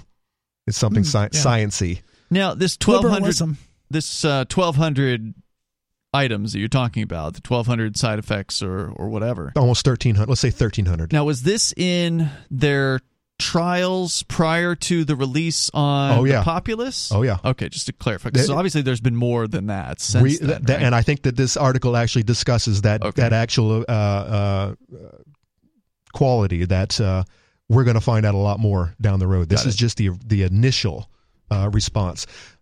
This is a bombshell, said Children's Health Defense CHD President and General Counsel Mary Holland. At least now we know why the FDA and Pfizer wanted to keep this data under wraps for 75 years. Mm-hmm. These findings should put an immediate end to the Pfizer COVID vaccines. it won't. The potential for serious harm is very clear, and those injured by the vaccines are prohibited from suing, From suing, Pfizer for right. damages. Yeah, Isn't so Pfizer matter. the only one that actually got full FDA approval? The rest are still operating on emergency. Correct. Uh, correct. Mm. Yes. Uh, well, uh, let's be very clear here. Pfizer's Comirnaty Mhm. got FDA approval. Legally, though, they say that it's the same thing. Comirnaty is the same as the Pfizer BioNTech uh, vaccine, Right. But le- but legally, it is not. Hmm. So if you get sick, uh, you still can't sue. No, you can't sue. Well, Because I can't because- because, I didn't get the vaccine. Well, correct. Well, this is the uh, the I think the most important takeaway here is it doesn't matter what's in these three hundred thousand pages. Not it's not going like you can see the worst of the worst as far as side effects and them acknowledging that this is dangerous and it won't make any difference from a legal perspective Yep. as far as people actually getting any kind of compensation. Well, you can get this. s- you might be able to get some from that that vaccine damages uh, fund that is that The was federal government that, has? that was set up many many years ago that that, I, that I believe big pharma lobbied for because they didn't want to get sued. That's and by the way, if you want to fix any of this, that's the first thing you do. You just you you you remove this uh, uh, inability to sue these companies for damages, and all of this will stop overnight. The the the the, the, yeah, but they're not going to do that. they're- Of course they're not. They're, they're buddies. they're buddies. We know this. So and they're not going to face any kind of serious consequences for this. That's just my prediction here. It's not going to matter what's in this report. People are going to get the the same people who are already concerned about vaccines are going to be rightfully upset at finding this out. The rest of the people are still going to tell themselves, "Well, at least I didn't get COVID." Yeah, well, they're not going to even hear this news. This That- never is right. never going to reach them. It's never Yeah, going to be allowed inside their bubble, and they're never even going to know Absolutely. this. I mean, I can, and I can tell some of some of these people who live in these bubbles. I can tell them on at work on next this Saturday. And it'll go They in one care. ear. It'll well, they won't. It'll go in one ear and out the other uh, because they have to cognitive dissonance. They have been wearing masks this whole time, and there's some of them are still, Still. wearing masks. By the way, um, they they can't. If they were to accept this information for what it is, uh, that would mean that they were wrong the whole time. I saw one of my neighbors walk out of their house with a mask on today. They're never go- these. Those are the people who are never going to allow this information in, into their sacred lives. Right. They took they Well, took the too vaccine. heavily invested in the myth. They, Right. they embraced the vaccine, and yes, exactly. It's, the same reason a lot of people never leave cults. It's just they're Never they're leave what? Oh, cults. cults. They're just so But- but- heavily invested yeah, in but it. they yeah, but they do. Well, some do. Some do, and sometimes the cults don't last. They kind of fall apart. I'm thinking a lot, especially communes. They just don't last. They don't work. But yes, people do wake up from cults. But I'm not saying people is- don't wake up from cults, but the reason people get into cults and become invested in them and don't leave, even if they, they realize it's a cult, is because they you know invested in it for the last 15 years of their life. It's all they know. It's all they have. Yeah, and until they're they've it's just ruined their lives, and they wake up finally from it, and they realize that they're never going to get they're never going to fix themselves, which is what they thought the cult would do, uh, unless they get out of it. And by the way, this is all mass psychosis. This Oh, is yeah. mass psychosis formation, or I'm sorry, mass formation, where these people are hypnotized and they have a problem. There's something that sucks in their lives, and this this the vaccine and the masks and the and this and the locking up and staying away from society and ordering everything online uh, was what they were told to do in order to to get through this, and they embraced it like a cult. Yeah, and it must be really hard to And- come to that conclusion that you were wrong about. And now you have a new you have a new mass formation that's that is being fed to you, uh, and that is the the Ukraine invasion. We got more on the way here. Uh, you've got some more, I mentioned, highlights, Couple or more points, couple more points. uh, from this report. The beginnings of it. The number here is 603 283 6160. That's 603 283 6160. You can join the show. It is Free Talk Live.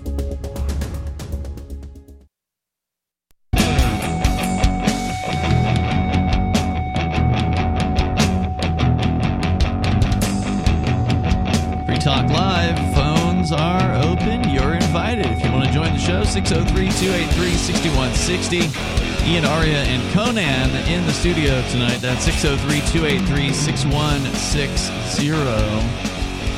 And coming up this summer, actually, yeah, I guess first week of summer, uh, it's going to be Fork Fest, the sixth annual Fork Fest. Hard to believe there's already been six of these things, but that's coming soon. Four months from now, you'll be able to join us June 27th through July 3rd at Rogers Campground, the beautiful White Mountains of New Hampshire. Fork Fest is a fork of the Porcupine Freedom Festival, which, by the way, sold out last year. That is to say, the Porcupine Freedom Festival sold out for the first time ever in 2021. I did uh, run into Dennis, who's the organizer of the Porcupine Freedom Festival this weekend. He had called our show maybe three or so weeks ago now at this point to kind of give us an update on the Porcupine Freedom Festival.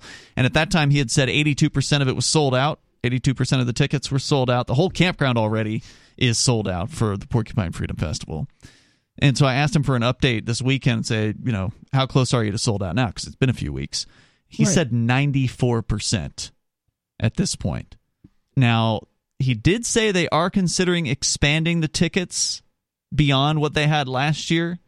And what he was saying was like this year they're saying they may do 200 their their ticket count is 2500.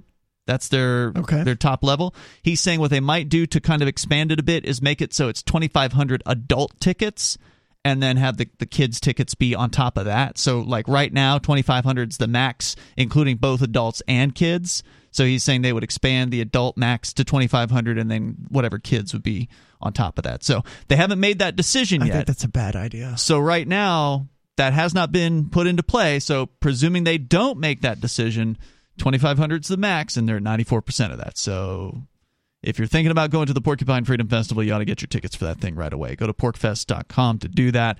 And then, of course, the week after, it's June 27th through July 3rd for Fork Fest, which is the decentralized sort of after party, if you will, for the Porcupine Freedom Festival. It takes the takes place the week afterwards. It's way more laid back, nowhere near as many people attending.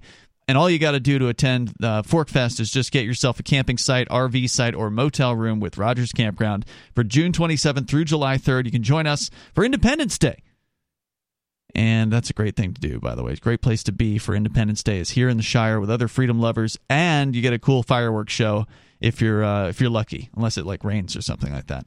You get a really killer fireworks show from the campground itself that weekend. You can connect with other attendees on the Forkfest Telegram and Matrix chat rooms. Just get over to forkfest.party to learn more about the event. As we go to Mark Edge, uh, one of our co-hosts, who I believe you're calling from Florida tonight. I am in Florida, and that's what I kind of want to talk to about briefly. Is, is uh, just two two topics. Uh, but one of the things is the experience of uh, masks in Florida and the experience of masks in New Hampshire. I was up in New Hampshire, I think, like ten days ago, and um, I, uh, you know, on two occasions. I didn't go into very many stores, but on two occasions, one I went into a Walmart, had to get some packing materials, and they were they had a friendly little uh, fellow there uh, saying, uh, "Can I interest you in a mask, sir? Mask, sir? Did you want a mask before you go?" This was in Walmart. And then, uh, They don't ask you to put one right. on. They just ask if you would like one. what, what town right. were you in? Keene. There, there's a yeah. Well, hold on, Ian, because I I have seen this man accost other customers. He won't even look at me. It has never happened to me. He's there. He's he usually hides behind the carts when I walk in. I've I just, never I, even I think, seen it because I happen. give him the evil eye and he walks away from me. I've never even seen it happen to anybody else at this Walmart. I haven't either. I always just walk right by. The guy never asked me. I know he's there and I know what he's doing, but he's never been like, "Hey, would you like a mask?" I'm like, he's never bothered. Strange. I think he's seen enough thousands Well, I of people go through that he just he knows who's going to I mean, give yeah, him the cold, the cold shoulder. ones and are- not- yeah, Maybe yeah. you just look like a pushover, Mark. Have you ever considered that? ah getting down to it. all I You know guys- is that when I go into um, a big box store, I don't go to Walmart here. It's not uh, very close, but uh, I can tell you at the tar- local Target, they don't bother putting out a uh, individual that asks about masks. They don't bother, bother putting out free masks out front, which Walmart was littered with. Free so they don't care about hiring the elderly down in Florida, is what you're saying? All I'm saying is is that it looks like uh, you know look it looks like there's a stop in East Germany on the way to the um, Keene uh, Walmart. That's all I'm saying. And then when I went in Chipotle, my God, the great hair les the the green hairs lesbians there like they nearly had a fit that I came in without a mask. I mean, just came unglued. Yeah. So would the green-haired lesbians in Florida. I mean, they're green-haired No, they don't. lesbians Look, are I this. go to yes, they are. in both- Yes, they would. I go to the same location. I go to Chipotle, and the the nice little uh, Hispanics that serve me Chipotle down in Florida, they don't bother me. Right, they're not green-haired lesbians. That's the difference. And they just got off the boat, man. They know what's up. They ain't having any of this nonsense. they, they, that's, Chipotle's, Chipotle's basically got two hiring pools, and I'm talking about both of them here. Okay. well, we are up in progressive New England. You're more likely to Andy? encounter green-haired lesbians in New England in the most the South, liberal yes. city, in one of the most liberal cities in all of New Hampshire. New Keene is a very different place than, say, some of the towns to the north. Uh, or in the North Country, or wherever else. So, so the big cities, quote unquote, in New Hampshire is where it's going to be the worst. Nashua, Keene, and Portsmouth are probably the three worst places as far as mass compliance is concerned. But as soon as you go outside the city, it is not uh, not the same. I, I just want to make sure that uh, people who listening who get the notion that it's live free or die in New Hampshire and all we care about is uh, liberty are, are not getting that picture because my We've talked about the masks here in Keene for the last two years, Mark. You don't have to uh, Yeah, clue you our talking listeners about into Florida? Why are would you we? talking about Florida? Well, the last time you free it is called from Florida, that? the last time you uh, we spoke, I don't know, it was like a year ago or whatever. You were saying there were plenty of people wearing masks in Florida. Well, yeah, uh, comparatively, I mean, I did also say at that same time that I felt that Florida was comparatively less masked than New Hampshire, and now basically the only place you have to go to the airport to find people in masks Mhm. in Florida. Okay, Um, or Wait, when, when area. were you here last, Mark? ten days ago. You know, days you know they, they just 14 days. recently reneged on their uh, their mask uh, mandate. Yeah, that was like what a week ago. Well, I think we all should spend, send a little uh, thank you note to uh, Putin for uh, curing COVID.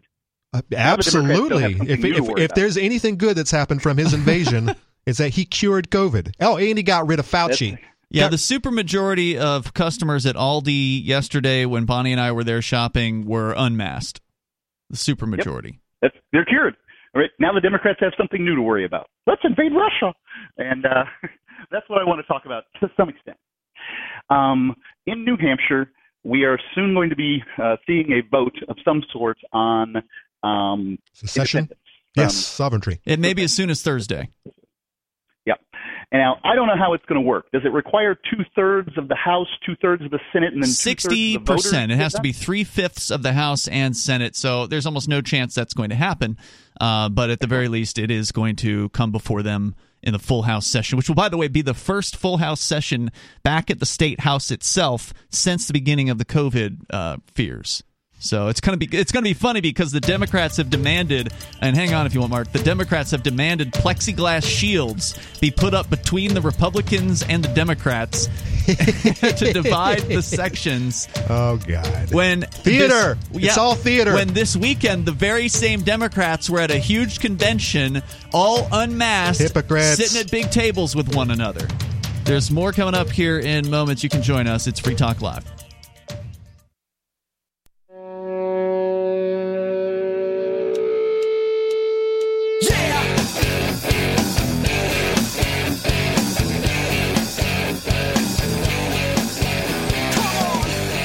Free Talk Live, and you can join us here. 603 283 6160 is the number. That's 603 283 6160. Here tonight, you've got Ian. Aria. And Conan.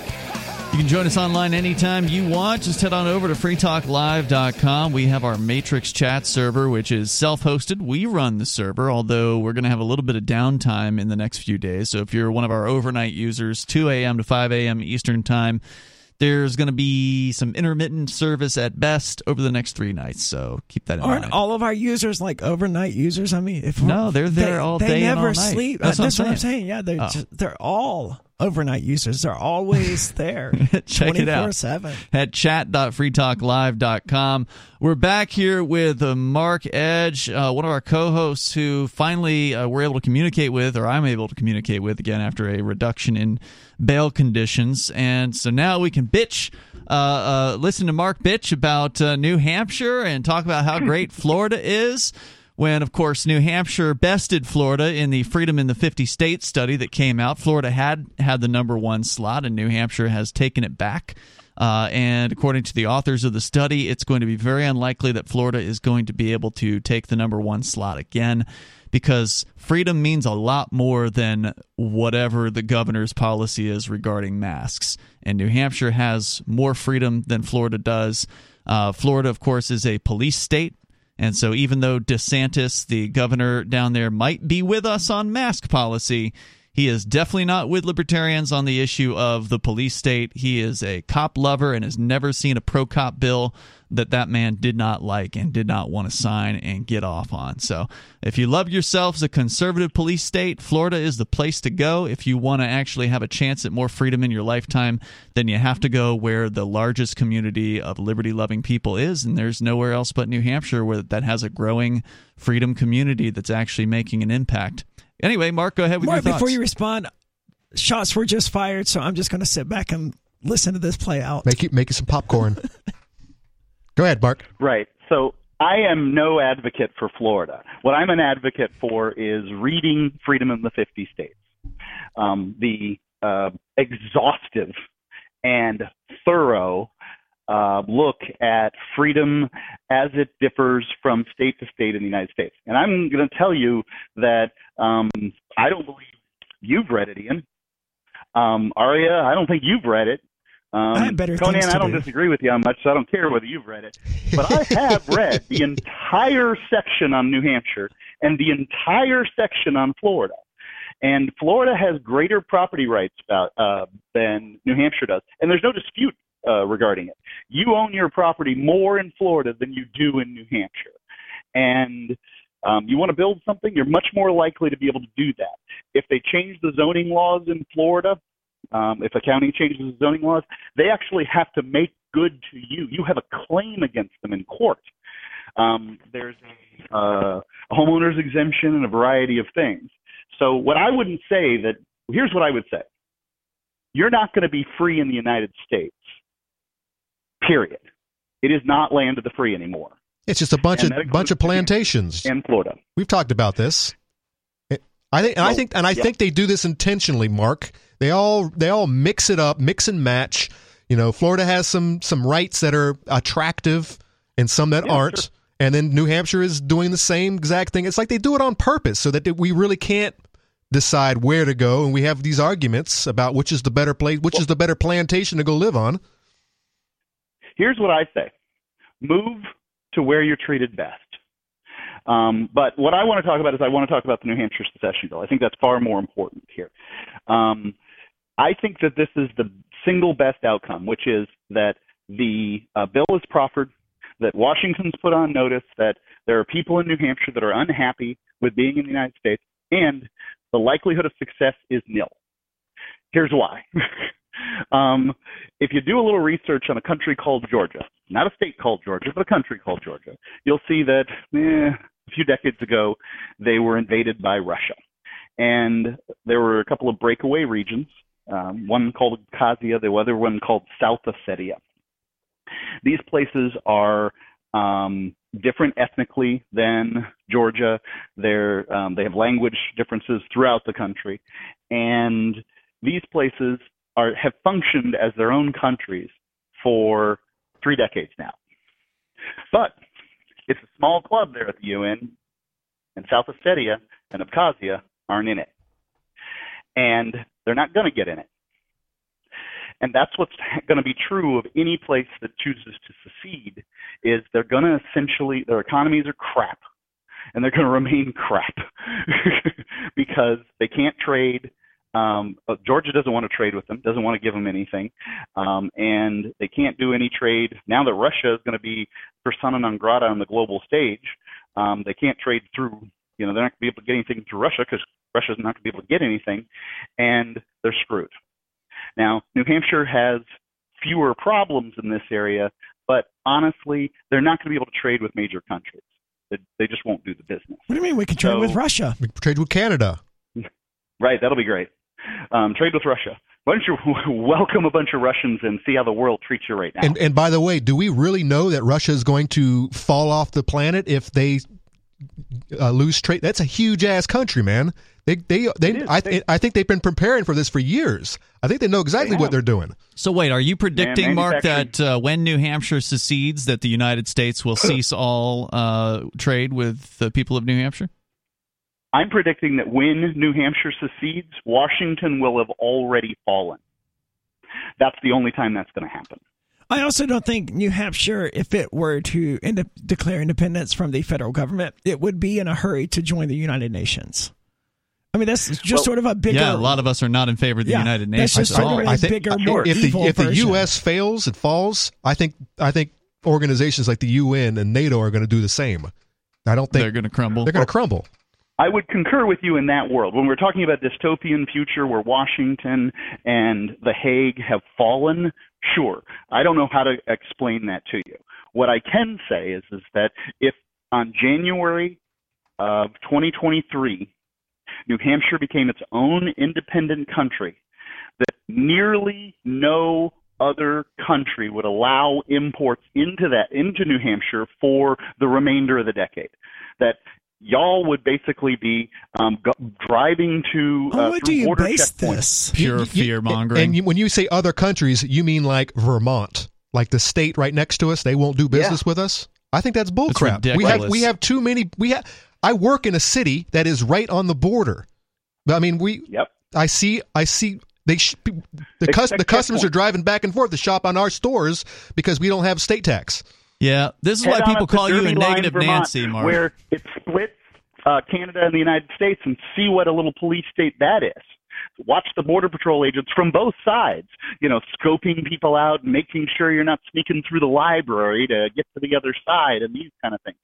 Same thing's going to go on, but the difference between Vermont and New Hampshire is there's a big old river that runs down the middle. It's going to be even a lot easier. Yeah. And um, the United States isn't going to be very happy.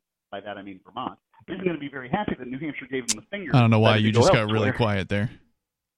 Oh, sorry. Now you're back. Well, I've said this and I've said this a hundred times, uh, Mark. I don't want New Hampshire to do this either until Texas does it first. I would like to be the first on the list to do this. Well, that's the thing. Mark's not planning here. He's he doesn't understand that once one state goes, it's going to be a domino effect. when the when the be a bunch U.S. when the. U.S. government collapses, or when the states finally wake up, the big states, California, Texas, mm-hmm. New York, when they decide that, hey, you know what? What are we actually paying into? We're not getting anything back in return. When that happens and they and Texas decides to leave, balkanization across the across the continent. Everyone's gonna be like, yeah, we're gonna do our own thing. Thanks for the time. The thanks for the call tonight, Mark. Appreciate it. The fact is, there's a lot of people talking about a national divorce. Even even liberals are talking about yeah, this. it's time, and people realize it. Because it's because it, it's an, an abusive relationship. You eventually wake up from the cult that you've been living in for the last 250 years. That's like, I'm in a, I'm in an abusive relationship. What am I getting from this? Yeah. I hate this guy. Why am I living with him? It's a shame that uh, libertarians like Mark are part of the fear mongering crew, though. I mean, it'd be nice to have more people on board with these ideas, but it just goes to show that we, we still have more work to do to be able to convince people that uh, peaceful secession is the answer and being afraid of big daddy government, federal government, is not what we should be doing.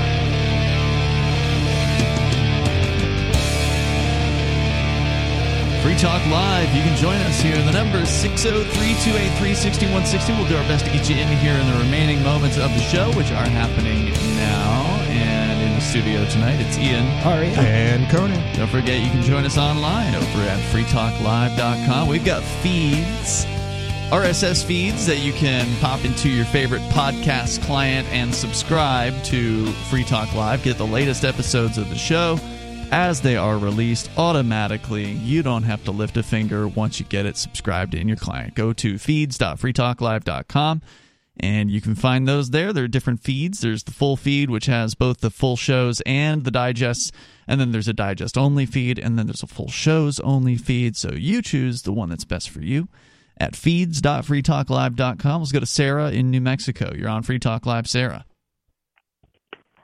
Oh yes. So the McDonald's and Starbucks are going to leave Russia now. I guess they're gonna take their business out. So Yeah, not just McDonald's and Starbucks, but also Coca Cola and Pepsi, uh, Airbnb, as well as Netflix, and I'm sure others that we haven't heard about. But yeah, a lot of uh, U.S. based corporations are calling it quits, even though, according to Pepsi, their business is like they're they've got four percent of their business apparently in Russia. Now, is McDonald's actually pulling out, or are they just refusing to sell product? They're still going to sell their uh, pay their employees, if I understand correctly. Uh, gonna go- McDonald's announced that all 850 of its Russian restaurants would temporarily close. For how long that closing will go on, I don't know, but that's pretty crazy. what do you think about that, Sarah? Do you think this is the wise decision on these on behalf on these corporations to do? Well, you know, I think that is good because I mean that was their slow way of killing off the Russians when they were there by giving them junk food and soda pop, giving them uh, diabetes and obesity. Well, I mean, it's well then, good. well then, in that in that case, in that scenario, this is a wonderful thing to do. Take away their Pornhub, take away their McDonald's. Make, I mean, they're going to be the uh, uh, uh, upstanding uh, country in the next couple of years. They're going to be good to go. Be in good shape, you're saying. Oh yeah, Yeah, so it's it's a best one of the best things that happened to the Soviet Union. But before this, they used to have a, a government, a state uh, subsidized restaurants in Russia, and I'm trying to figure out before the McDonald's, and I'm thinking to myself, what is that? I mean, I can, I mean, I never pictured a, a state Turnip subsidized soup. restaurant. turnip soup and, Whatever and only is. and only one brand of everything. Just the just the way just the way Bernie Sanders won. He's like, why do we need fifty Pop Tarts? In Russia, they had one flavor Pop Tarts, one flavor ice cream, one flavor. Well, they, Turnip, turnip flavored Pop Tart. Oh yeah, So Oh, they I are can- saying, by the way, that Russia, uh, the uh, Russian McDonald's or McDonald's the corporation, which owns the majority of the stores, the super majority of the stores in Russia, the rest are franchise. Uh, they are saying they're going to continue paying their 62,000 Russian employees, but for how long? I know, right? Unless they know that this is going to blow over in a couple of weeks, which which some some theorists have and then come to the Yeah, conclusion and that this is a, this is going to go away real quick. Well, we, we don't know how long that we're going to be war at war, war openly with Russia. Um, the Well, Sarah, that we're not at war with Russia. we are not at war with Russia. They want us to be, but no, we. Uh, this is Ukraine Ukraine, is. Russia. Okay.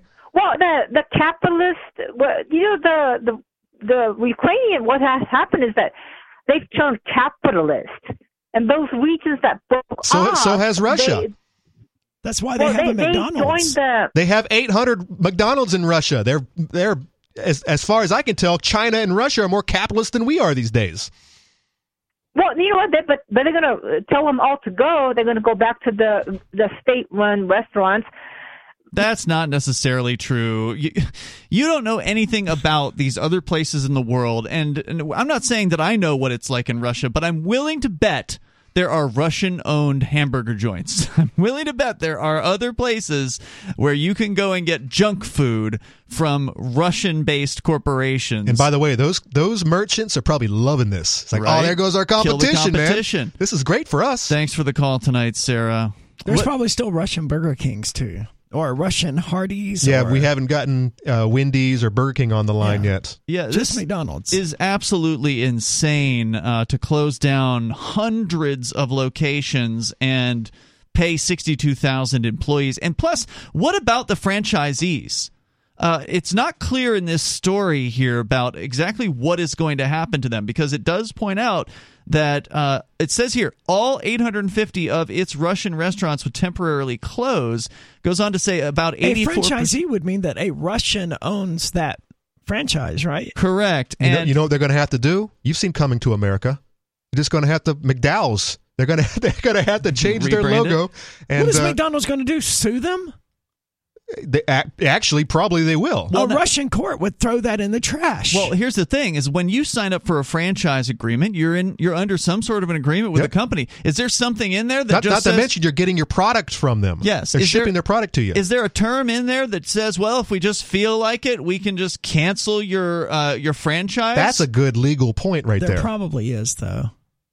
I don't know. I mean, you, you when you get into a franchise, you're paying big maybe, money. Maybe that's why they're going to continue to pay the, the pay, pay the employees and the owners of the franchise. They're only doing And- that for the corporate. But that's what's not clear. They're Hmm. saying they're going to close off 850 of its Russian restaurants, and then goes on to say that 84% of McDonald's Russian locations are owned by the company.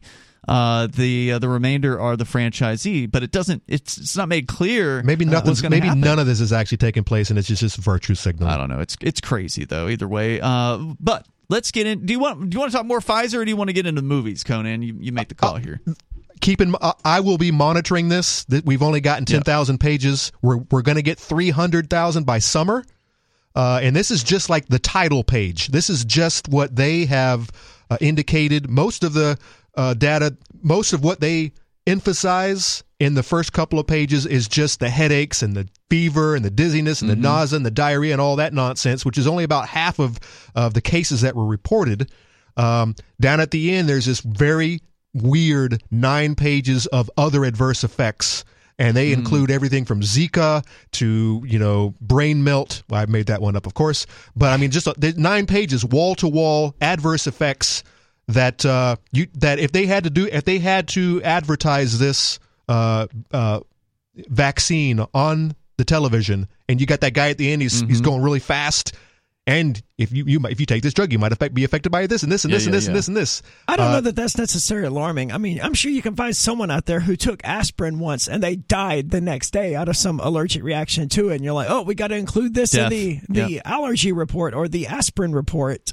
Well, the uh, the numbers are uh, the percentage of uh, adverse effects uh, according to how many people were studied uh, is almost one percent, uh, and the uh, and the ca- and the cases um, it, it the numbers are uh, not worth it. When they say that there's the, when they talk about the survival rate, the per- survival percentage of actually surviving getting COVID versus the adverse effects from taking these these numbskull vaccines, it doesn't add up. Doesn't the math doesn't work. It doesn't make sense in the end. And a lot of people, we talked about these same people. Especially considering you can still get COVID after the fact. That's actually one of there's actually the of the seven million people they studied and the forty thousand cases, uh, five percent of of uh, the cases that were studied are they are ad, are the adverse effects were COVID nineteen. Five percent right off the top, and this is just from and this is the initial two month peer a window before they actually uh, it started to administer this unto the people. Um, I'll be watching these numbers. Actually, I'll be watching people who are studying these numbers Mm-hmm. because I, you know, this is a lot of math here. There's a lot of statistics, a lot of numbers, a lot of percentages. Uh, I'll definitely be monitoring the people who are who could do a better job than I can. Uh, but these numbers don't add up. You got, you guys got hoodwinked. The American people, uh, uh, not the American people, the whole damn globe got hoodwinked, and now you've got another hoodwink, and it's called Ukraine uh, invasion, which uh, you should be thinking uh, secondly about. I got some more numbers for you here as we wrap out this episode. Cryptocurrency platform Coinbase is admitting they are now blocking 25,000 Russian supposed Russian accounts. Uh, this according to RT.com, but this news is being reported elsewhere. Cryptocurrency exchange Coinbase has announced they're blocking thousands of accounts related to Russians. The site has vowed to support sanctions imposed by the West on Russia in a statement they released, saying they blocked over 25,000 addresses related to Russian individuals or entities we believe to be engaging in illicit activity, many of which we have identified through our own proactive investigations. Oh, isn't that nice of them? As far as I'm aware, it's not illicit for an American to send cryptocurrency to someone in Russia. Oh, yeah. Uh, tell tell us about the virtue signalers uh, who's sending money to Ukraine. I don't. There, there isn't time for that. The, the ones, well, just real quick, the ones who are paying for Airbnb, but they're not actually going Oh, yeah. to Ukraine. You better watch out. You might get your uh, your bank account frozen. Liberal virtue signalers. oh no, Ukraine's the good guys here. Remember? That's what I'm saying. Out of time for tonight. Tomorrow back. We'll see you then. freetalklive.com. In the meantime.